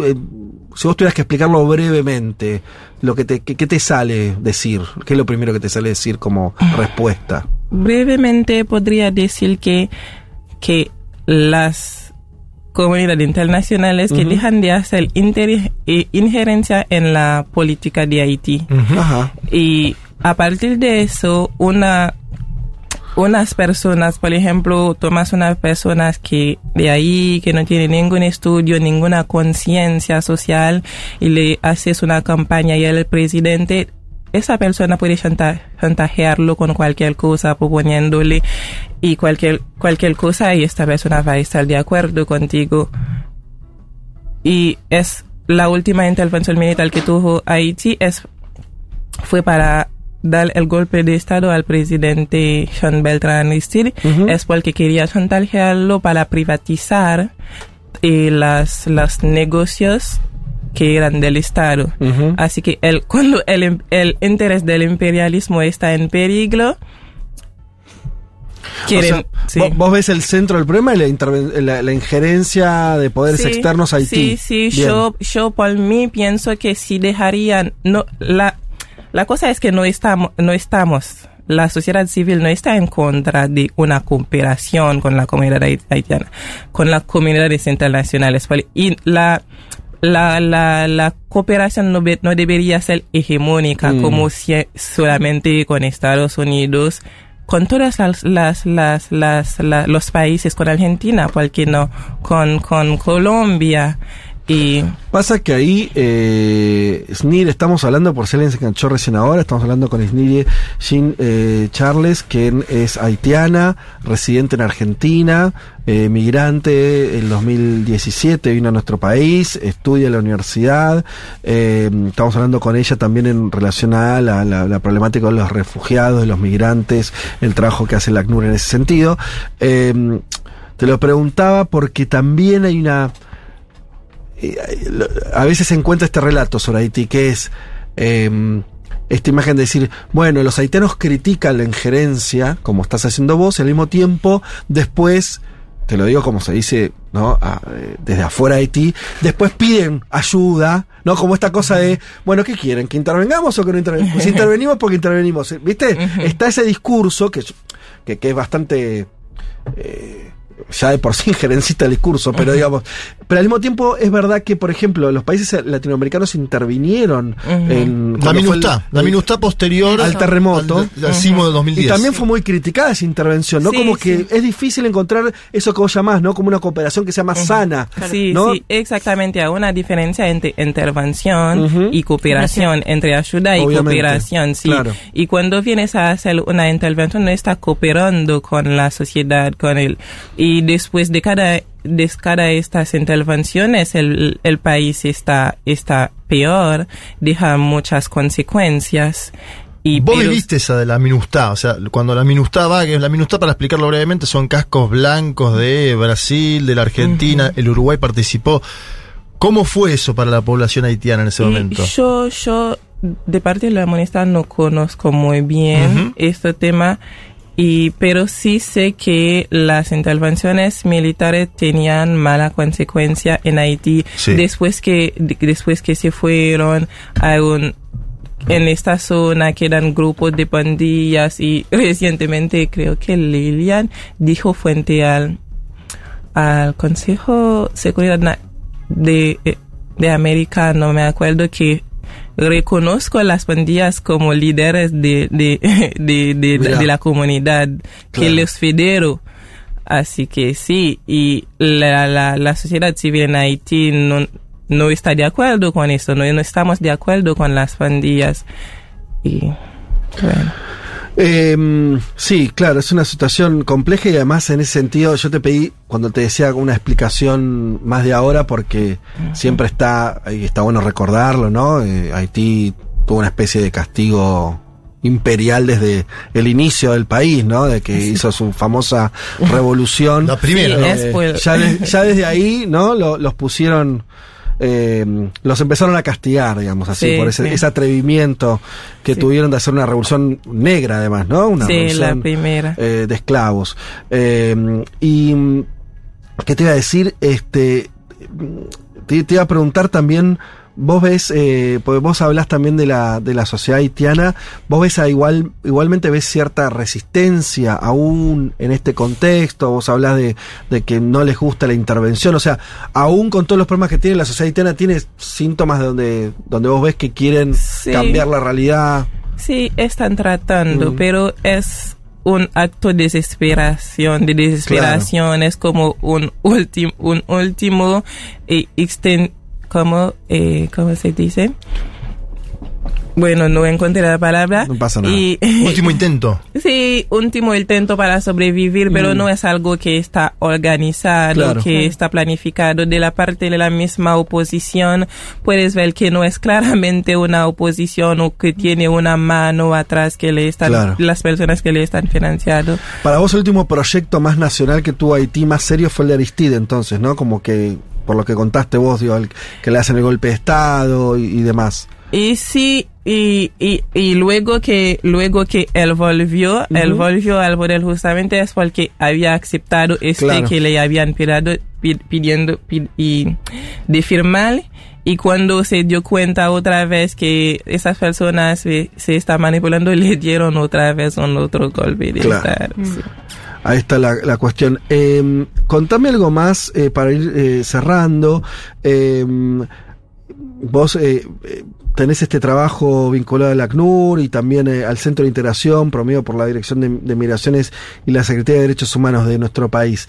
Ese trabajo en, en, en relación a, a los refugiados, a los migrantes, te llevó a estar en contacto con otros de otros países. ¿Cómo es eso? Y sí, y la, la no ayuda más de, de a todas las comunidades que están en necesidades de acompañamiento, colombiana, venezolanos. Y el, el último evento que tuvimos en el ex-ESMA, había como panelista Mauricio, que es de colombiana, que justamente huyó su país Mm. y, y por sí, situación de persecución pidió asilo acá, así que eh, sí, y estamos trabajando en esto para acompañar a las personas migrantes, para ayudarlos a integrarse en Argentina según sus necesidades. Y porque una, un una persona migrante puede llegar acá en Argentina, su objetivo es lograr una libertad financiera o una seguridad financiera. Y por otro, es, y, y como caso de Mauricio que estaba defendiendo los derechos humanos de las personas en su país y que lamentablemente, lamentablemente que tuve que huir es seguir ayudando es su, es su sentido de vida seguir ayudando a las personas. Así que sí acompañándoles con, por, por cooperación por poner en marcha políticas públicas cooperación entre organizaciones de acá y de Colombia. Y si tuvieras que hacer un pedido de una reflexión sobre cuestiones que ya hablando de Argentina, eh, eh, Argentina debería modificar para eh, ayudar más a los que eh, migran acá. ¿Tenés alguna idea al respecto? ¿Alguna traba con la que se encontraron? ¿Alguna cosa, al- eh, no sé, eh, sea en términos de discriminación o de falta de oportunidades? ¿Dónde verías ahí alguna agenda que tendría que tener Argentina en relación a, a ustedes? Y creo que leyes no es lo que falta, falta en Argentina. Lo que falta es poner algo para hacer que se respeta. Por ejemplo, hay una cuota que por 10 personas blancas en un espacio laboral debe tener una blanca, por ejemplo, pero no se respeta y deben conseguir algo para hacer que se, que se respeta. Y mucho, y para incluir a las personas Bien. mm, negras en, en los puestos decisivos, en los puestos, porque sigue siendo algunas personas ignorantes en este sentido. Te ve- ves- vi- vieron una persona negra, cree que estás vendiendo en la calle y quieren tocar tu pelo, quieren invadir tu privacidad.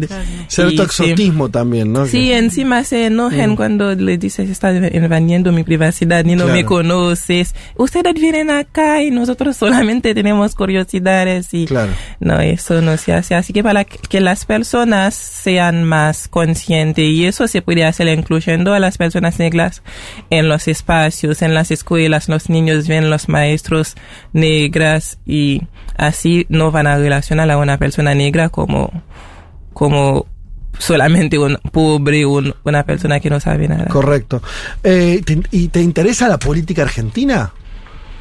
Sí, no estoy muy adentro, lo estoy viendo desde lejos, pero sí. Por- me- porque eh, había un mensaje ahí referido que, pero, pero me interesaba preguntártelo a vos, si es algo que también, decís, bueno, mira, me voy a- la verdad que me, me imagino porque tuve oportunidades, porque me gusta estudiar acá, me gusta este país, lo que sea, me voy a quedar acá. No sé. Eh, sí. eh, lo que decís, por- Sí. hasta por cómo está Haití, no me imagino volviendo, entonces No. pienso tener acá mi familia, hijos, no sé. Sí, ya Eh, tengo una hija. Ah, bueno, que es acá. argentina. Sí. Mira, bueno, ya está ocurriendo entonces. Sí. Eh, por ejemplo, la cuestión de los derechos políticos, ¿es algo importante para vos o no? ¿Es el, el poder votar? No, no es relevante. Sí, ¿Cómo sí, lo ves? es algo re importante que nosotros tenemos los derechos de votar porque necesitamos poder votar a alguien que no que, que propone algo para nosotros, Claro. no alguien como lo hizo Macri que va a renovar, derrotar el dinero 70 que, que era el dinero que nos dieron acceso al tener un documento. Claro, Así que no, si no van a votar por nosotros. claro. Si no- y yo de mi parte no voy a votar a alguien que va a tomar un decreto para volverme en mi país, devolverme en mi país. Por ahora pueden votar solo en instancias subnacionales, creo, ¿no? Si no Sí, estoy- creo Vos que podés sí. votar, no sé si vives, eh, en Ciudad de Buenos Aires, Sí, sí, se vos puede. podés votar a jefe de gobierno, pero no puedes votar presidente. Presidente no, todavía. gobierno. Y me Es- gustaría que puedan votar presidente. Bien. Ya tengo en mente que iba. Está hecho el pedido entonces, Sí, sí. desde acá. Bueno, si alguno quiere hacer alguna pregunta más. No, eh, yo te iba a preguntar de qué equipo te habías hecho hincha en la Argentina, si te gusta el fútbol o no, si lo siguen, que es el deporte nacional acá. Porque hay un equipo que tiene los colores parecidos a la bandera haitiana. No te lo estoy militando. Bueno, esta es una pregunta, no sé qué responder. No, y partido no, no, no soy fan mucho, pero creo que, ¿Qué? creo que me gusta Boca. Me gusta vos. Era la respuesta. Ah, pero yo le mirá, No, no. tengo una campera con los colores de Haití, San Sí, Lorenzo. Es la militancia de Juanma. A mí me, me ha gustado Sí. que diga Racing, pero yo entiendo. y Sí, Boca, viejo, es así. Sí. Vos le tenés que decir los colores de Argentina, lo de, No, pero está muy bien. Sí. de Boca. Eh, Snire Jean Charles, bueno, te agradecemos muchísimo la visita. Eh, nos pone contentos que, que estés haciendo tu vida en Argentina, que la estés pudiendo hacer, que te puedas desarrollar. La verdad que, obviamente, que partís de una situación este, difícil. A ver, eh, lo decíamos antes, ¿no? Nadie quiere irse de su país a priori, ¿no? Sí. De la idea del migrante, se, eh, nosotros insistíamos con, con, con que estaba a veces poco puesto el foco en cómo hacer que los países que por razones distintas tienen eh, eh, la gente se va de ese país empieza a quedarse, ¿no? Me parece que eso es algo que, que se, se pone solamente el foco en, que está muy bien, en los derechos humanos de los que migran, pero a veces está bueno pensar, por eso yo te hacía preguntas sobre Haití, sobre la situación política de tu país, eh, para, eh, me parece que hay una responsabilidad también de la región, ¿no? Sí. En ayudar a que, que la, lo ideal sería que la gente, los haitianos puedan desarrollar su vida ahí. Los que no lo puedan hacer y tienen que venir a, a países como el nuestro, está buenísimo que vos hayas tenido una experiencia de que se te abrieron las puertas Sí. y, y- y que eso siga siendo así, ¿no? Sí, sí, porque es migrar es un derecho, Mm. es algo que se hace desde hace muchos siglos, a los Correcto. europeos, a América, y así que sí, te- tenemos derecho de migrar y tenemos derecho también de poder vivir una vida en el país que migramos.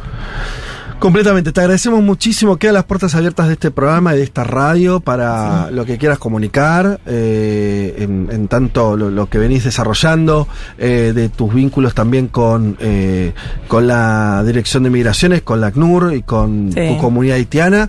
Así que bueno, nada, te mandamos un saludo y muchos mensajes eh, felicitándote y, y saludándote eh, por... por lo que estás haciendo y algunos mensajes empiezan a caer que qué grande eh, que este la Que compañera haitiana es de boquita porque se dice boquita ¿Eh? los hinchas de boca dicen boquitas que- te agradecemos muchísimo la visita. No, muchas gracias por el espacio y acuérdense que el, y el 20 de junio el Gran Día de los Refugiados va a estar en todas las plataformas, el programa de, de Radio de ACNUR, así que vayan compartiéndolo, escuchándolo y ayudar. Es una manera de ayudar y a, a los refugiados, a los solicitantes de refugio y los migrantes. Así muchas gracias. Nos vemos.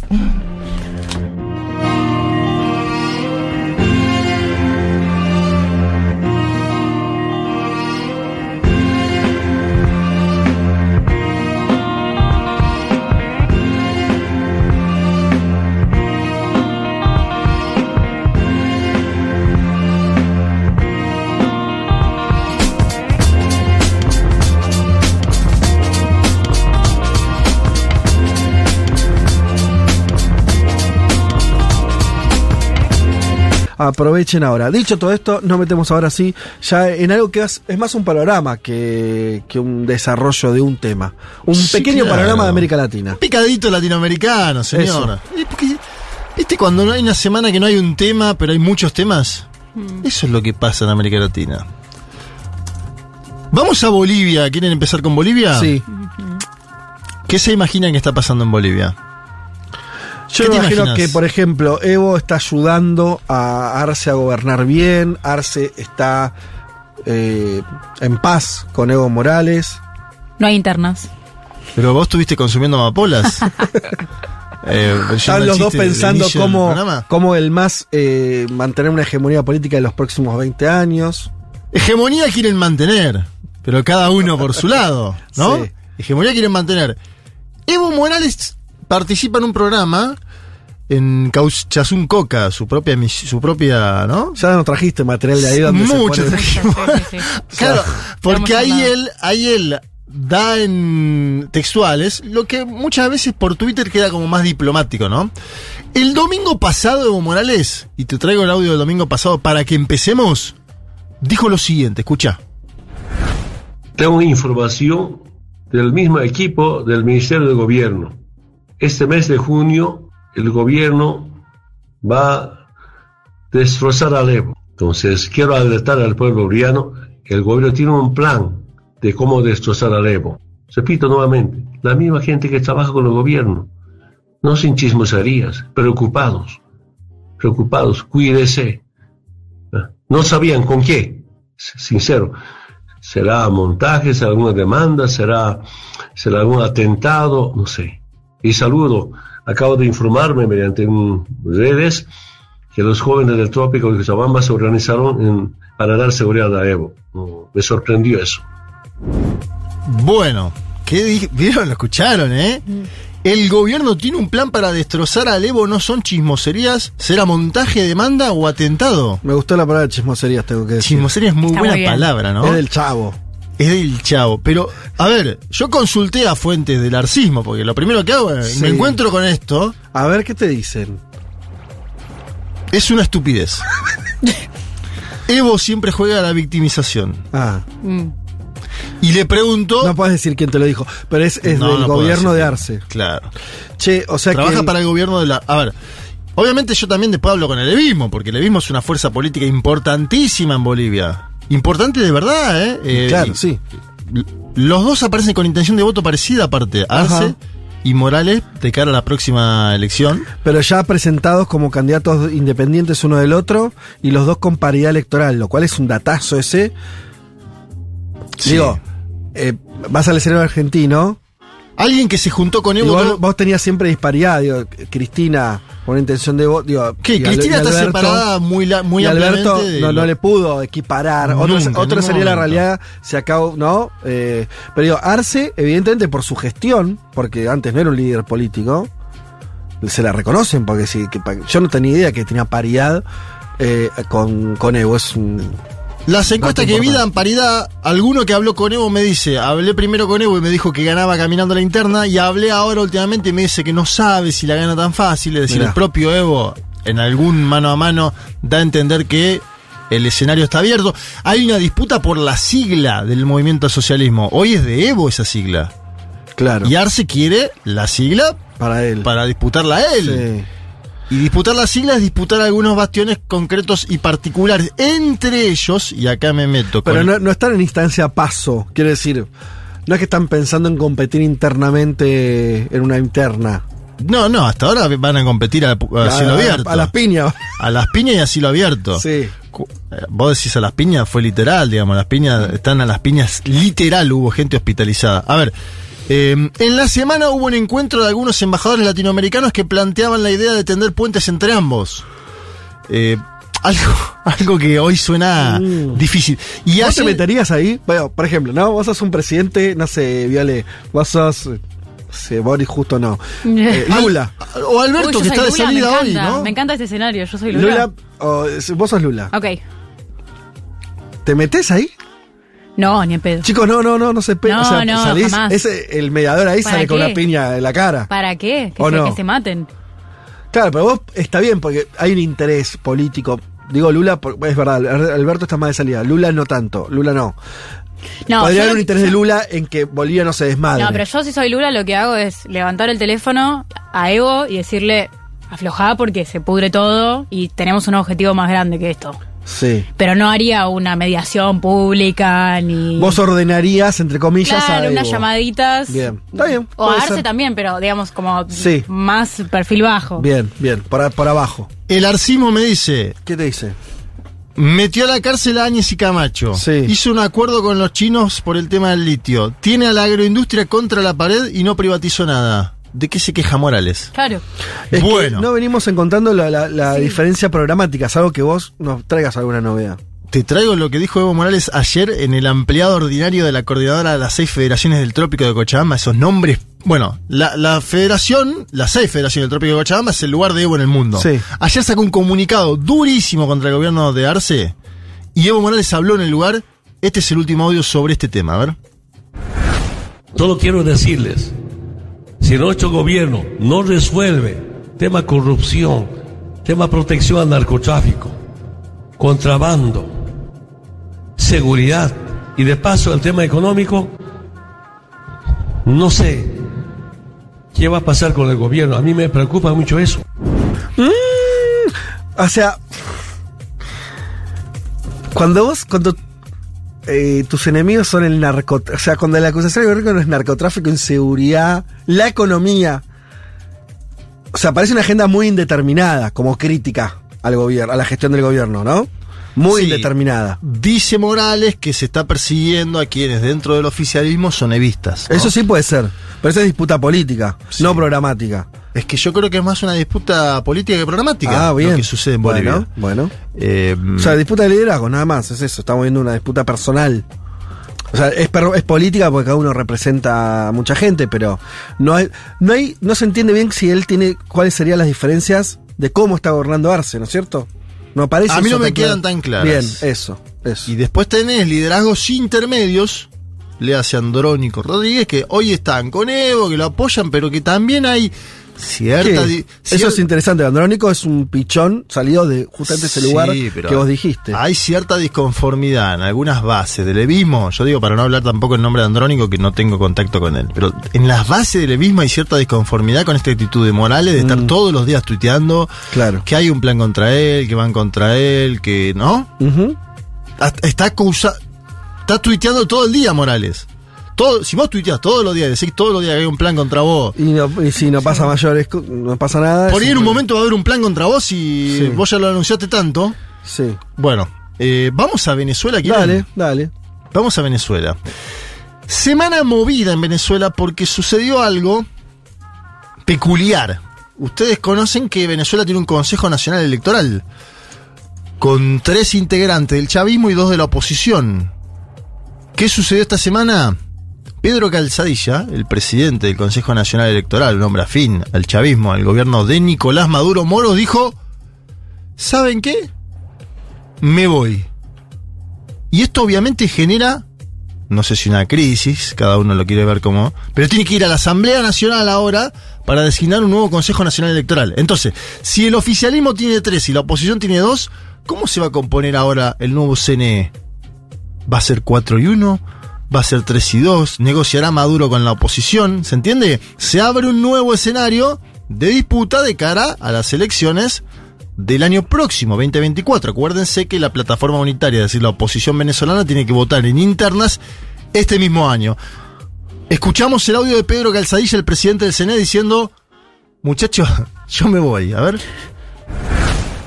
Quienes suscribimos esta declaración hemos puesto nuestros cargos a la orden de la Asamblea Nacional para que sea el Poder Legislativo, facultado constitucionalmente, el que una vez más designe a un Consejo Nacional Electoral que represente el consenso y las aspiraciones de los sectores democráticos del pueblo venezolano. Bien, ahí pasaba el ex titular ahora, Pedro Calzadillo, del Consejo Nacional Electoral, abre una serie de preguntas, esto lo decía antes, ¿cómo se va a determinar la nueva composición del CNE? ¿Si dialogará Nicolás Maduro Moros con la oposición para integrar a una parte de la oposición en el CNE, que es lo que le piden? Que no sean todos los cinco tuyos, ¿no? Repetimos, el CNE es el órgano electoral. el Claro. que- En su que momento- Venezuela tiene mucho poder. En ¿no? su momento Maduro tuvo una mayoría absoluta ahí. Sí. Cuando la oposición dice, che, queremos volver a la disputa electoral después de no participar en el 2018, Maduro Maduro dice, ok, te voy a ofrecer dos lugares en el Consejo Nacional Electoral. Claro. Y ahora, este, esta nueva, este patear el tablero de parte del propio chavismo diciendo, nos vamos de acá, va a la Asamblea Nacional y van a tener que negociar de vuelta cuáles son las condiciones. Algunos dicen, el CNE no quiere organizar las primarias opositoras. Algunos dicen, dentro de la oposición, eso. Ajá. Lo que quiere hacer el CNE es una bomba de humo y no organizar el CNE las primarias opositoras. Lo cual abre un problema. ¿Cómo se organizan las primarias opositoras? Hoy por hoy todos los opositores venezolanos estarían participando en las elecciones o hay, como en general pasa, un sector que quiere participar en las elecciones y otro dice no hay que hacerle el juego a la dictadura. Todos adentro. Eso es un dato muy relevante Sí. y nuevo. Nuevo. No me acuerdo de la última vez que toda la oposición dijo participemos. Habrá en sido- elecciones a gobernadores en el 17. Toda la- ah, incluso la de los 17. sectores más extremos participaron. Sí, señor. En el 17 Mirá. se abrió una y le fue muy mal también. Pero hay una novedad. María Corina Machado, una señora que acá muchas veces trajimos audios y era tildada por algún sector, si querés más dialoguista, le pongo el nombre Capriles, como una señora que desvariaba. Esa señora ahora ha tomado un nivel protagónico en las calles. Hizo un acto, por ejemplo, ayer en Trujillo, un estado característicamente chavista, donde lle- llevó una multitud. Entonces la pregunta es qué está expresando hoy la candidatura de María Corina Machado, una la Trump eh, ya van a salir las notas en cinco meses, ¿no? Te digo, Sí. los títulos. Sí, van a ser El título eso. va a ser María Corina Machado, la Trump venezolana que ganó la Sí. interna. Si gana, si gana. Es que hasta ahora Corina Machado eh, expresaba una- un sector chiquito de la oposición venezolana. Bueno, yo también consulté, ¿No? me dicen sigue expresando ese sector chiquito de la política, porque la odia una buena parte de la propia oposición y la odia el gobierno. Ahora me dicen, por ahí se está expresando abajo un crecimiento electoral de María Corina Machado, que no lo sabemos, tampoco lo sabemos. Sabemos que lleva mucha gente a los actos, sabemos que se va a notar, sabemos que ella misma dio una entrevista en un medio que se llama Efecto Cocuyo, que es un medio mm, interesante para seguir la primaria opositora en Venezuela, porque hay entrevistas a todos los candidatos, entre ellos a Capriles, por ejemplo, una entrevista que ayer hizo Capriles. Y María Corina Machado dice, yo no divido la sociedad entre chavismo y antichavismo. Atención porque ella parece haber Mirá. consolidado el voto de extrema derecha y ahora está migrando hacia el centro. Da esa impresión. Vamos a ver, escuchemos a María Corina Machado. Bueno, en primer lugar, cada quien defiende su proyecto de país porque cree que es el mejor. Y yo creo que Venezuela necesita por primera vez un proyecto no socialista. Nosotros le planteamos y le ofrecemos a los venezolanos un proyecto de transformación de Venezuela liberal. Es decir, no el Estado el dueño de todo con la sociedad aquí abajo, sino al revés. Una sociedad que, que es verdaderamente rica en todo sentido, en, en el plano cultural, intelectual, en el económico. Eso solo es posible en una sociedad abierta. Yo creo que esa división entre chavismo y antichavismo ya no existe. Lo que hay es una Venezuela honrada, trabajadora, que quiere vivir con valores, con honestidad, con excelencia y lo que yo llamo una costra súper corrupta, que no solamente se viste de rojo, por cierto. Bien, ahí estaba María Corina Machado, dirigente de la oposición al gobierno de Nicolás Maduro Moros, que toma protagonismo en la interna de la oposición. Habrá que ver qué sucede con otros personajes más conocidos en América Latina y el Caribe. Pongo el caso del propio Capriles, ¿no? Un hombre que hizo una muy buena elección presidencial contra Nicolás Maduro. Hace 10 años. Hace mucho tiempo, ¿cierto? Pero que tiene conocimiento nacional largo eh, todo ¿Cuándo, el ¿cuándo conocimiento. es el, ¿Cómo es el cronograma electoral brevemente? Elecciones presidenciales cuando hay el año que viene. El año próximo. Este y la primaria internas. opositora tiene que ser en octubre de, De la este año. oposición. Habrá que ver el oficialismo cuál es la carta que tiene que jugar. Me da la sensación de que hoy. ¿viste ¿Podría haber un recambio? Mm, difícil, ¿no? Que del chavismo digan, eh, Maduro no sigue, es tal, no. Mover esa pieza sería difícil para el gobierno venezolano, ¿no? Porque abriría un juego de quién Mm. sería. ¿Qué será? Diosdado Cabello, será Delcy Rodríguez, vicepresidenta ejecutiva y a la vez ministra de Hacienda. Pero se especulaba con esto que estoy diciendo. Había algunos runrunes de cambios o de. de- de- Siempre suena a eso, lo más lógico en un gobierno que además dice somos nosotros contra el imperialismo, Sí, es que no haya movimiento escuchar lo que dice Donald Trump, es dejar a- al que está.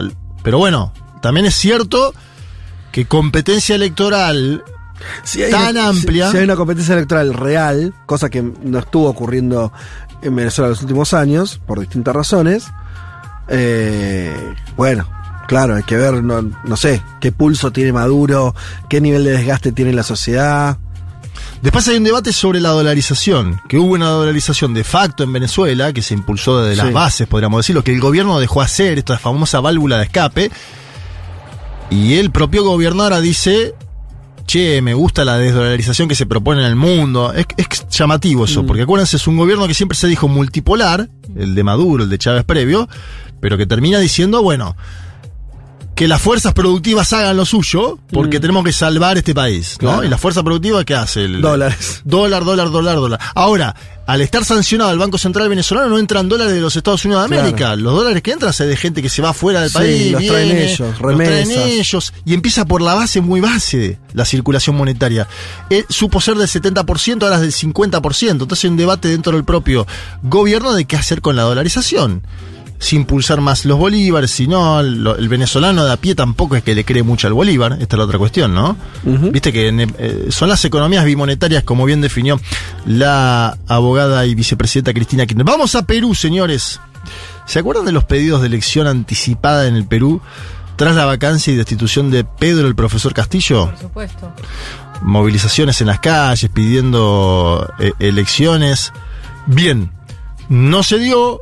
Dina Boluarte sigue eh, gobernando. Hubo en el medio 49 asesinatos de manifestantes durante su gobierno entre diciembre y marzo. 49 asesinatos de manifestantes. Tuvo que declarar Dina Boluarte en la fiscalía por estos asesinatos. Apareció la Comisión Interamericana de Derechos Humanos que habló de ex ejecuciones extrajudiciales en un informe sobre el propio gobierno de la presidenta, que además ahora está gobernando con la derecha peruana, con claridad, esto lo podemos decir, es un gobierno que es producto de la crisis que llevó a Castillo a la a esa medida suicida que tenía que ver con el Parlamento en un país donde cerrar el Parlamento tiene el nombre de Fujimori, ¿no? Eso fue lo que sucedió. Los militares le dieron la espalda, Castillo está detenido, hay un debate en torno a su situación judicial, Zaffaroni se está involucrando en su defensa y Dina Boluarte se quedó... ¿Zaffaroni está defendiendo Sí. a Castillo? Zaffaroni se No- involucró no en la idea. defensa de Pedro Castillo en, la en el último mes. Mira. En el medio de todo esto, Dina Boluarte dice: ¿Saben qué, muchachos? ¿Qué? Yo me quedo hasta el 2026. Ah. Audio. Respecto de su segunda pregunta, creo que exitosa y la prensa en general sabe de que ese tema de adelanto de elecciones está cerrada. Nosotros seguiremos trabajando de manera responsable y en ese respeto al Estado de Derecho, a la democracia y a la Constitución hasta julio del 2026. Gracias. No, tranqui. Che, El y- 19 de julio hay una movilización que puede ser muy masiva o no. Esto siempre. Eso te iba a preguntar, porque tuvieron un ciclo de protestas que se cerró Sí. en un momento con mucha represión, muertos y demás, pero que las aguas en un momento se calmaron. Bueno, en el norte de Perú se volvió a encender un poco la locomotora de la movilización. De hecho, la Confederación General de Trabajadores de Cajamarca y Lambayeque dijo. La situación se complica con el mensaje de la mandataria que asegura que seguirá en el cargo Claro. hasta 2026. El 19 de julio está prevista la llamada tercera toma de Lima. Uh, Que ya el nombre de la toma de una ciudad, me acuerdo que pasaba mucho con Venezuela, de la que hablábamos antes, la toma de Caracas. Sí, me acuerdo. Si vos anunciás en el título la toma de Caracas, tenés que tomarla. En el sentido de que tenés que llevar gente, tiene que ser algo. Sí, no puede ser una, una marcha masivo. más. Claro, no puede ser algo. No pueden ser 10.000 personas. Folclórico. No, claro. El nombre ya la to- to- toma de una ciudad enuncia que quieren la salida de ese gobierno, que es lo que están pidiendo eh, para llamar a eh, elecciones eh, inmediatas, ¿no? De autoridades. Y hablando de elecciones, y este es el último apartado, voy a ser muy breve, México, porque con México ustedes saben bien, Andrés Manuel López Obrador no puede ir a las próximas elecciones. México no tiene reelección ni siquiera en, en el eh, de un término. O sea, Exacto. sos presidente Eso, una vez y listo. Eso que para México en algún momento de su historia fue una bendición, hoy es una maldición. ¿Por qué? Es interesante porque, ¿viste por qué le pusieron eso? Eso lo pusieron porque México tenía un régimen de partido único, entre comillas. Sí. Había otros partidos, pero nunca, el único que ganaba Era el PRI. era el PRI desde durante 70 años. Entonces era la forma, en realidad la forma de que el PRI tuviera renovación de sus liderazgos. Sí. ¿Cómo haces para que no... eh, no Que alguien no esté 50 años. Exactamente. Eh, pero era en función de un partido político, Claro. no de una norma pensada para una, una disputa electoral eh, democrática. Bueno, ahora hay un problema serio que es que un hombre que tiene una aceptación del 60% de la No puede población ser no puede ser candidato. ¿no? Claro. Eh, y que además él no quiere transmutar y cambiar esto, que es una norma Sí, claro, muy- muy constitucional, pero a la vez establecida. muy establecida dentro de la Generaría rechazo. Eh, Igual intentó alguna, eh, un poco lo del cambio constitucional, tampoco le salió mucho, ¿no? Sí, intentó, puteó bastante al INE, quiso Sí. modificar eso, bueno. Y entonces, ¿qué pasa? Claro. Por Sí. la propia institucionalidad del país, le piden que para iniciar campaña, para ser aspirantes a, escuchen el título, a la Coordinación Nacional en Defensa del Acuerdo de Transformación. Ese es un título que es ¿Quién quiere ser precandidato? Pero Sí. no pueden decir que son precandidatos por la propia legislación del país. Tienen que dejar sus cargos. Y lo hicieron esta semana Marcelo Ebrard, canciller mexicano, y Claudia Sheinbaum, que es nada más y nada menos que la alcaldesa de la Ciudad de México. Acuérdense que Morena viene de ganar el Estado de México, que es el equivalente a la provincia de Buenos Aires en la Argentina, en términos del padrón electoral, obviamente. En aquel caso, 13% del padrón. En la provincia de Buenos Aires tiene bastante más. Escuchamos a la alcaldesa de la Ciudad de México, a Claudia Sheinbaum, decir: Me voy, pero me voy para competir. A ver. he tomado la decisión de separarme del cargo de forma definitiva el 16 de junio del presente, con el fin de llegar a ser la primera mujer en la historia de México en encabezar los destinos de la. ¿Tendrá México una mujer en el gobierno? Es la pregunta que circula a partir de esto, ¿no? Acu- eh, acuérdense que en Ecuador también ahora hay una sola fórmula con eh, candidata mujer, en este caso Luisa González, la aspirante del correísmo ecuatoriano. México busca Claudia Sheinbaum ser la primera mujer en llegar a la presidencia del país. Marcelo Ebrard, el canciller mexicano saliente, le dejó lugar a Alicia Bárcena. Alicia Bárcena de la CEPAL, la conocerán ustedes, embajadora de México en Chile hasta este momento. La CEPAL es la Comisión Económica para América Latina, una mujer bastante conocida, Alicia Bárcena. A partir de esta semana ocupa la Cancillería mexicana, un lugar importante. Y, y Ebrard dice que le va a ganar a Claudia Sheinbaum. Bueno, eso te voy a preguntar. Algún- eh, la única pregunta que tengo respecto a esto, ahora eso porque falta mucho tiempo, es ¿cuál de los dos, hay alguno de los dos que sea más cercano, a, sea más, eh, más cercano a López Obrador? Son los dos cercanos a López Obrador. ¿Alguno es más continuidad que el otro o no? Eh, si le preguntas a los dos, te dicen que los dos son la continuidad. O sea que los dos se disputan ser los delfines de él. Sí, No yo hay una, creo no hay una diferencia en cuanto a, a la... Es mucho más carismática Claudia Sheinbaum para mí. Me preguntas a mí como analista. Bien. Es más carismática Claudia Sheinbaum. Es mujer, es fresca, pero también tenés Marcelo Ebrard que tiene un juego importante ahí. Tiene un juego diplomático, tiene contactos. Eso siempre suma, ¿no? El lobby que puede hacer. Escuchamos el último audio, es Marcelo Ebrard diciendo, le voy a ganar a Claudia y si, la, si le gano va a venir a la gobernación en mi gobierno, ver. Yo estoy pensando invitar a Claudia a gobernación. Y ya estamos listos para el lunes. Arrancar el recorrido. Eh, ahora, por último, Marcelo, yo sé que de esto te lo he preguntado cada vez que te he entrevistado. Sí. Si no es con Morena, ¿te voy a ver en la boleta?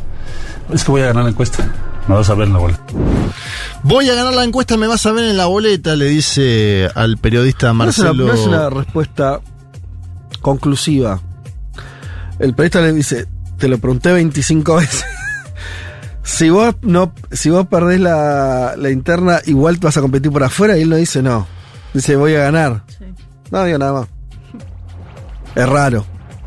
La respuesta orgánica es, por supuesto, Claro. si pierdo, acompaño. De hecho, la campaña de Claudia Sheinbaum lo que hace hincapié es que ella es fundadora de Morena y que Ebrard, y para no caerle solo a Ebrard, estuvo en múltiples partidos en México, ¿no? Ah, mira. En el PRI, en el PRD, pero bueno, esto también sería una posibilidad de señalar al propio presidente de la De- nación, sí, de claro, los Estados que Unidos mexicanos, que viene en de PRD, en el Claro. PRI antes. Sí, señor. Bueno, Escenario abierto, pero un- podríamos decir dentro de lo que sucede en, en México, más favorable y más propicio que lo que sucede, por ejemplo, en Bolivia, ¿no? Al inicio de esta propia columna. Pasamos un poquito por todas las internas eh, habidas y por haber en este panorama latinoamericano de un mundo de sensaciones. Ah, internas. Un mundo de sensaciones. Un programa para escuchar mientras se hacen cosas realmente importantes, como el almuerzo del domingo. Futurock FM.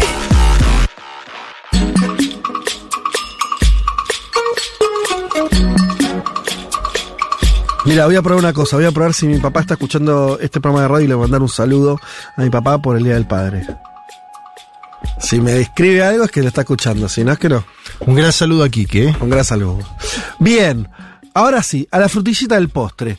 Eh, vamos a hablar, paren las orejas. Hasta ahora hablamos de temas que mal que mal manejábamos. Conocíamos. Conocíamos, los hemos tratado antes. Y ahora nos vamos a un tema que no tratamos nunca, de un país del que no hablamos, creo que nunca, o si lo hablamos fue lateralmente. Y, mm, y lo va a hacer Viole Weber, que va a hablarnos de Senegal. Así es, nos vamos a Senegal. Primero vamos con unos datitos generales para situarnos en tiempo y espacio. Senegal es un país en África Occidental, al noreste del, noroeste del continente. Es una república semipresidencialista y se independizó de Francia en, los, en 1960, en la década de los 60, en el marco del proceso de descolonización impulsado por la ONU. Tiene unos 16 millones de habitantes. y una- ¿16? Ah, 16 poco. Sí. Poco. Y eh, el- la amplia mayoría de la población es musulmana sunita, Claro. con un 4% católico. Eh, digamos, 92% musulmana, 4% católico. Y mm, bueno, tiene una característica que la hace, que hace a este país especialmente relevante para nuestro país, que es la principal comunidad migratoria de origen africano en la Argentina, siguiendo con la línea de sobremigración Sí. y refugiados y inmigrantes en nuestro país. Tengo vecinos en mi edificio. Así es, y bueno, y un poco para, para armar esta columna, como adelantamos al principio del programa, charlamos eh, con Mariana Altieri, que es eh, amiga de la casa, se acercó a nosotros con información clave, análisis y muchos materiales para este tema. Ella es directora ejecutiva de la Fundación Meridiano, geopolitóloga, profesora en varias universidades, eh, participa de la red de politólogas No Sin Mujeres y desde hace un año está viajando por África en el marco de un proyecto que se llama In Situ. Que lo impulsa con Hernán Novara, quien eh, nos mandó unos audios también contando sobre la situación en Senegal, donde estuvieron cuatro meses. Eh, Hernán también es economista y trabaja en temas de infraestructura y logística. Y bueno, como también comentábamos al principio del programa, nos contactaron con Saiba Bayo, que es politólogo, consultor y activista senegalés eh, del partido opositor. Ahora nos vamos a meter en qué significa eso. Y también se, Saiba se dedica al asesoramiento en temas de educación y la planificación de negocios e inversiones en África. Bueno, eh, hay una, una particularidad que es que esto que contábamos de que es la principal comunidad migratoria de origen africano no tiene que ver necesariamente con eh, condiciones de pobreza extrema o catástrofes climáticas. De hecho, el eh, Senegal no es de los países más pobres de África, es un país de renta media baja, según Claro. los datos del Banco Mundial. Eh, y entonces hay la, la- la lectura que me proponían Hernán y Mariana es que el deseo de encontrar otros horizontes, como por ejemplo Europa o eh, América Latina, tiene que ver más con eh, un deseo de realización profesional y prosperidad económica, porque hay poca inserción laboral. Quiere decir que hay mucha juventud que no encuentra Mm. trabajo. Bueno, ¿y por qué hablamos de Senegal esta semana? Resulta que están viviendo una crisis política que tiene fuertes raíces históricas, pero que en este momento se agudizó muchísimo porque hay unas protestas cada vez más violentas y para eso, para situarnos un poco, hablamos con Saiba, a ver qué nos contó. Las protestas de Senegal tienen una- un origen diverso, eh, aunque la, causa inmediata es la condena al principal opositor al gobierno de Macky Sall. Macky Sall, recordemos, fue elegido presidente de la República de Senegal en 2012, después de unas eh, duras protestas en las calles contra el entonces presidente Abdoulaye Wade, que fue de hecho el mentor del actual presidente Macky Sall. Abdoulaye Wade quería cambiar la constitución para mantenerse al poder. Quería tener un tercer mandato que la constitución no le daba. Macky Sall eh, se opuso a ello y llegó a ser presidente. Actualmente la situación está que Macky Sall está en la misma posición. Quiere también presentarse a un tercer mandato Pero cuando Maquisal llegó al poder, lo que hizo es eliminar toda la, todas la- las posibles oposiciones a su, a su poder. Ha encarcelado al entonces hijo del, del presidente, ha encarcelado a uno de los serios candidatos a la presidencia de 2019, que fue Jalifa Sal, eh, de la alcaldía de Dakar, pero al mismo tiempo Maquisal propuso una, una, una ley que decía que acababa con el tema de los, tercer de los terceros mandatos. Es decir, que jamás él mismo se volvería a presentar a un tercer mandato. Bueno, acá Saiba nos adelanta varias cuestiones que son fundamentales para entender el conflicto. En principio que hay dos líderes políticos que son centrales en la vida política de Senegal que tienen modelos de desarrollo opuestos. Por un lado, el presidente Macky Sall, que está en el poder desde 2012, Sí. Me gusta el nombre, Maquisal. Macky Sall. Y después Ousaman eh, Sonko, que es eh, un líder eh, por el partido de los patriotas africanos de Senegal, con un discurso nacionalista muy anticolonial, muy antifrancés, que actualmente, formalmente, así es, eh, es alcalde de la ciudad de Ziguinchor. eh, pero hasta hace muy poco lideró un movimiento armado separatista con mucho apoyo de la oposición del gobierno, de la oposición al gobierno de Sal. Bien. Entonces, el panorama es, hay elecciones en enero del 2024. Sí. Ya, ya, ya. Ya. Eh, Macky Sall- Para, Macky Sall es el que metió preso a todo el mundo o era el anterior? Ah, él mismo, bien. Eh, Macky Sall es el presidente desde 2012 y Sí. Eh, acaba de condenar por unas causas judiciales sin mucha legitimidad en opinión de la oposición a Sonko. Eh, las, denuncias son por difamación, una por difamación y una por violación, que hasta grupos feministas de Senegal denuncian que es muy extraña y dudosa. Eh, el mismo juez de la causa declara que no hay pruebas, pero le da dos años de cárcel.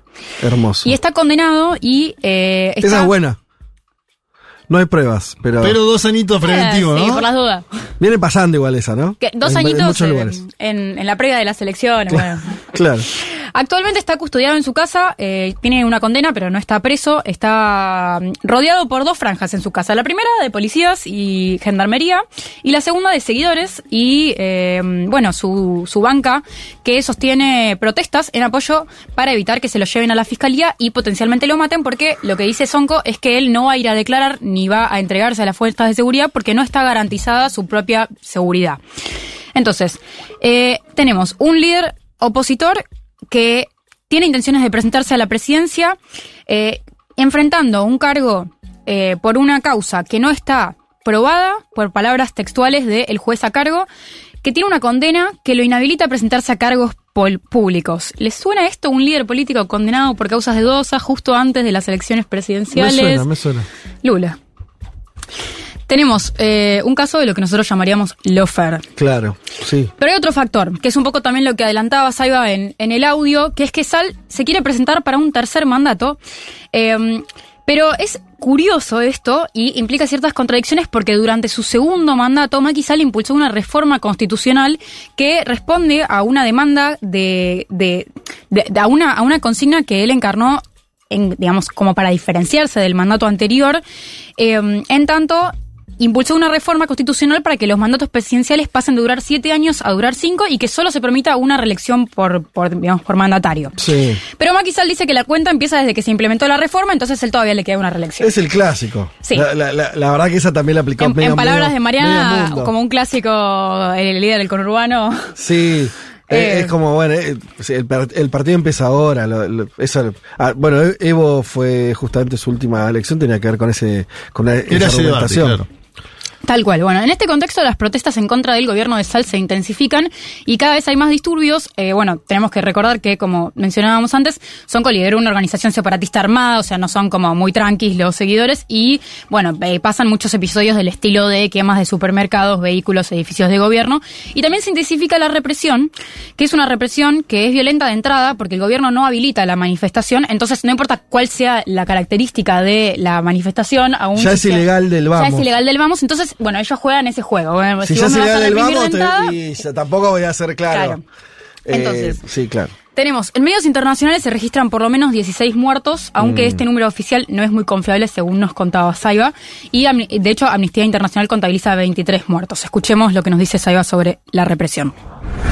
Es que la dispación o la polarización ha llegado a niveles de riesgo muy preocupante, porque hemos visto últimamente la- las declaraciones de prensa, tanto de la oposición como del gobierno, y es preocupante desde el punto de vista de que se minimiza el número de muertos, no se contabilizan todos los muertos, incluso se dice que se justifica el asesinato, se justifica las muertes. Hemos visto el, el, ministro de Defensa diciendo que Senegal no ha llegado todavía a los niveles de, de muertos para que pueda el caso llegar a ser juzgado por el- los tribunales internacionales. Por parte de algunos eh, periodistas se habla incluso de que si se tiene que matar, pues que se mate porque simplemente tiene que aplicarse la ley. En la parte de al- algunos líderes, algunos jefes religiosos o guías religiosos salen a, defen- a defender la postura del gobierno pidiéndole que, que, que cierren los ojos y golpee más fuerte. La represión, como escuchamos, es brutal. Eh, de hecho, también Mariana nos contaba que hay imágenes de la policía usando escudos humanos como inclusi- inclusive niños y hay denuncias de que están tirando cuerpos al mar.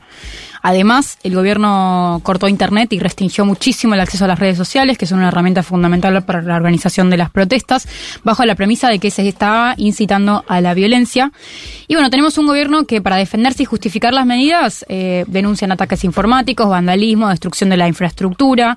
También sostienen que, hay, que no hay pruebas que demuestren los autores materiales de las muertes en las protestas, una buena forma de lavarse las manos.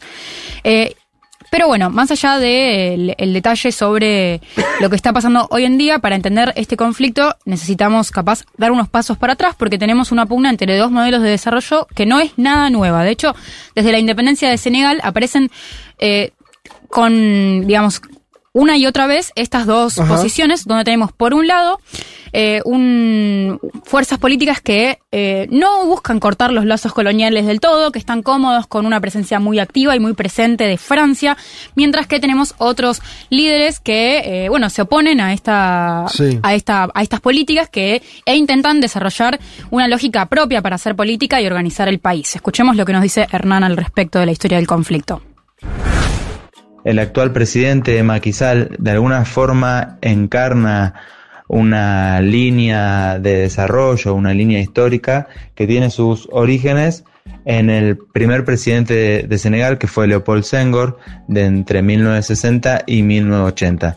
Este presidente cuyo propósito inicial no era la independencia de Senegal, sino la integración de las colonias francesas de África a una federación francesa eh, con mayor, si se quiere, representatividad de los delegados africanos, cosa que, que no prosperó, pero de alguna forma Leopold Senghor planteaba el desarrollo de Senegal ligado a un futuro común con Francia y las potencias europeas, basado en la cooperación, en la inversión extranjera.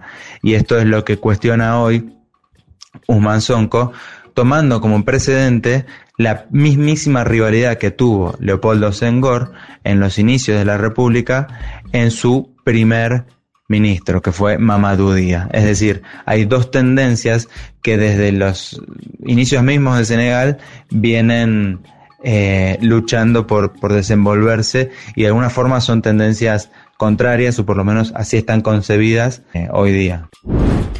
Bien, entonces tenemos una presencia de Francia que es transversal y muy profunda. De hecho, controlan casi todos los servicios y entidades privadas, bancos, supermercados, etcétera. Entonces, la, posición de Sonko como principal líder opositor cuestiona el lugar que ocupan las empresas francesas en la economía senegalesa y por eso genera una bancada que está conformada mayoritariamente por eh, los jóvenes, los trabajadores, quienes rechazan a la colonialidad como eso que queda del colonialismo de los, en los modos de vida y la organización económico-política del país. Además tiene otra característica que es destacable, que es que forma sus filas, Sonko, de personas que no se dedicaron a la política, sino que, eh, bueno, tienen otros cargos, como docentes, por ejemplo, que están unidas por un nacionalismo orientado a un modelo de país que apuesta por sí mismo y no se desviva por, no se desvive por satisfacer a Francia. En relación a la juventud, también nos contaba un poco más Saiba. Escuchemos el audio.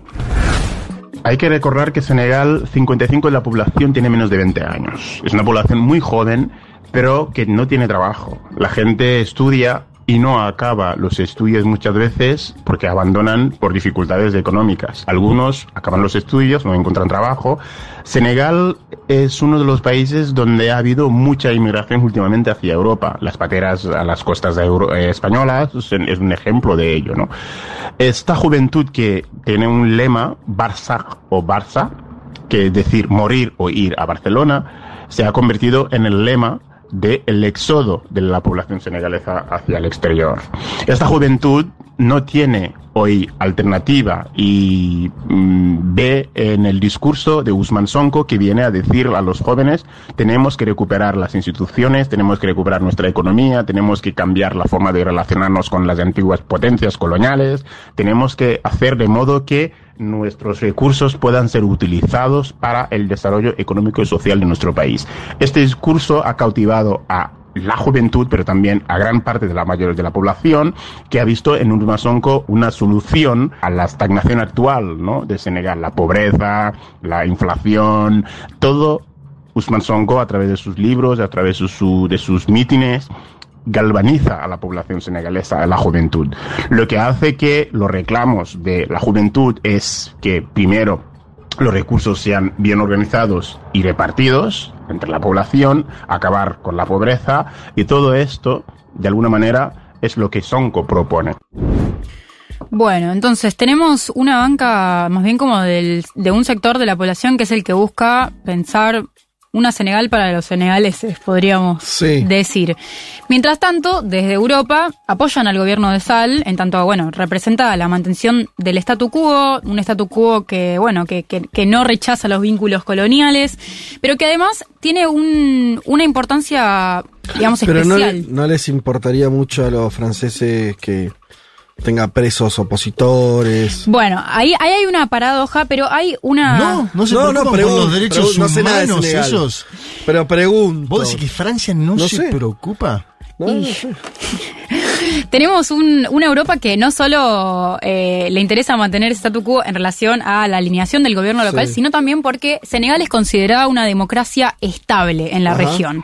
Es una democracia donde hubo alternancia de poder, que ya lleva varios años con diferentes líderes, eh, y es, eh, está en África Occidental, que es una región Sí, dentro más de África. Que, que, sí, que otras partes de África. No sé si tanto, porque Ah. hubo bastantes episodios de violencia, terrorismo y golpes de Estado en países como Burkina Faso, Guinea-Bissau y Malí. Borró lo que dije. Eso me contaba, ma- eh, ma- me contaba Mariana. Entonces, en este sentido, como enclave de estabilidad en este contexto, necesitan que se mantenga Claro, eso. claro. Pero bueno, es real que hay No una es lo más estable del mundo, ¿no? Tampoco. Claro, ¿qué pasa cuando empieza a ver esto? ¿Viste? O, eh, como todos los líderes opositores encarcelados, eh, represión violenta a las protestas, eh, contabilizaci- conta- contabilización dudosa de los números de muertos. Esto nos explica Hernán con muchísima claridad.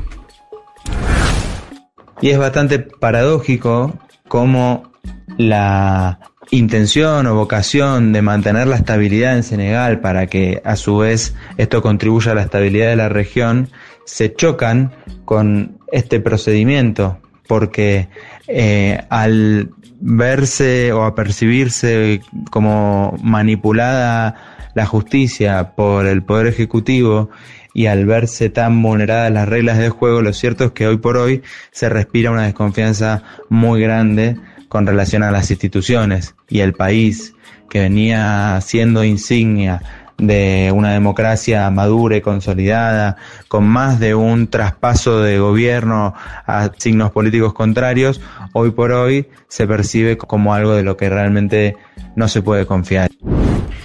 Bueno, entonces eh, tenemos a partir de estos elementos un, bastantes cuestiones como para, como para entender lo que está pasando. Tenemos un país atravesado por la influencia aún latente de la colonialidad, algo que no es, eh, que no es casual en un país que logró su independencia en el marco del acompañamiento de, de- de los esfuerzos de descolonización de la ONU, no, digamos, tuvo ese, ese contexto internacional. Y si bien Senegal tiene todas las de permitir la competencia libre y justa en elecciones, el actual presidente no parece estar dispuesto a renunciar al poder, aun cuando él mismo estableció que no se Mm. podían ejercer más de dos mandatos. Eh, y entonces Entonces, para conservarse en el poder, encarcela sistemáticamente opositores, algo que genera un malestar cada vez mayor en la población que apuesta por un modelo más nacionalista del país y se organiza en movilizaciones y, mm, y protestas que el gobierno de Sal opta por responder con una represión violenta y militarizada. Bueno, panorama de Senegal. Sí, quiero Ay, hacer, perdón, una última, que Sí. es que quiero dedicar esta columna a mi padre. Bien. Eh, en su día, que si bien no está muy involucrado con todo lo que es política nacional de Senegal, eh, toda la vida hizo radio y me enseñó esa pasión. ¿Qué tal? Eh, y desde muy chiquita me llevó a estudios de radio a acompañarlo. De hecho, tengo un recuerdo que es que mm, yo llevaba mis libros para pintar cositas mientras, Sí. mientras él hacía lo suyo. Y un día tuvo que pedirme que le afloje a los lápices porque rayaba tan fuerte que entraba en el micrófono. Ah, Y ahí aprendí a hacer silencio en el estudio. Muy bien, muy bien. Eh, tengo que decir que, ¿se acuerdan que yo hace un rato dije... ¿Está escuchando, Kiki? Y me puso estoy, olé, como diciendo... Te caché. ¿Qué te pasa, Gil? Bueno, yo le mando un saludo a Héctor, a ver si me, después me envía un mensaje cuando ya estemos fuera del aire, porque son las Perfecto. 15. Feliz día, le digo. Bueno, hemos cumplido. Eh, gracias, Viole, por... eh, Tengo una consigna para la oposición eh, senegalesa. Sí. ¿Qué sal? ¿Qué sal? Qué sal. Está bien. ¿Te gustó? Me gustó. Contrátenme. Voy a hacer marketing electoral cuando quiera. Bueno, muy bien. En el estribo de este programa entra la productora ejecutiva del mismo Mighty Golem a nombrar eh, los dos afortunados, afortunadas que hayan ganado sus entradas para ver el documental. Sí, tenemos una afortunada que va a poder llevar a un acompañante. El Perdón, el, iba- el documental iba a decirlo Ah. una vez más. No sé si lo Sebastián ten- el Eso. Caminante. Eso. Sobre un periodista fallecido en, eh, en- en el contexto del golpe de Estado en Bolivia en el 2019. Bien. Que se da en el Malva. Sí. Juliana Medori va a poder ir con Bien. un acompañante de su elección este domingo o el domingo que viene a las 8 de la noche a ver el documental. Así que después Juliana, nos- entonces. Sí. Mandamos un saludo por eh, haber ac- accedido a ese beneficio. Y le Eh, mando un saludo a mi padre, yo también. No la bien, amerita. Y Juan, desde el otro lado del control, saluda. Saluda también a su progenitor. A ¿Cómo? Carlitos. A Carlitos. Carlos. Carlos toma, tómala. Carlos Carlos Tomada Tomada. muy similar, muy similar a Carlos Tomada, ¿no? El embajador argentino en México. Creo que es hora entonces de decir que ya. ¡Se fue! Chix Chulum. Chixulum. Chulum. Chixulum. Chilum. Chulum. Chulum. Eh, señoras y señores, eh, muchas tardes y buenas gracias. Bueno, muy bien, se ha terminado este programa. Hemos pasado por distintos territorios, nos fuimos hasta Senegal, tuvimos una invitada de lujo, eh, una migrante haitiana, residente de la Argentina, hemos hablado de América Latina, hemos hablado de la muerte de Berlusconi, eh, hemos hablado, ¿de qué más hablamos? Muchas De cosas. las amapolas. de las amapolas. Eh, nada, saludar entonces en este día tan especial a todos los que sean padres, un abrazo fraterno. Eh, nos reencontramos el domingo que viene a las 12 del mediodía, ya con la compañía de Juan Elman, que eh, para él cayó algún que otro mensaje preguntando por su ausencia. Eh, recordamos entonces que está en su festejo, yo no sabía esto, pero su ausencia tiene que ver con ciertos festejos vinculados a su natalicio, que decidió que sean en la provincia de Misiones. Me dicen que hay imágenes de él en las redes sociales, para el que esté muy ansioso por saber de él, algo encuentran por ahí. Eh, le mandamos un saludo a Juancito también, que no es padre, porque entre otras cosas es muy joven todavía. Sí, está más cerca de todavía ser hijo que de Sí. ser padre. Pero también le mandamos un saludo si ya está Lo será, lo será en algún momento, ¿no? Por supuesto. Entonces eso, nos reencontramos el domingo que viene a las 12 del mediodía. Tengan un buen domingo. Chau.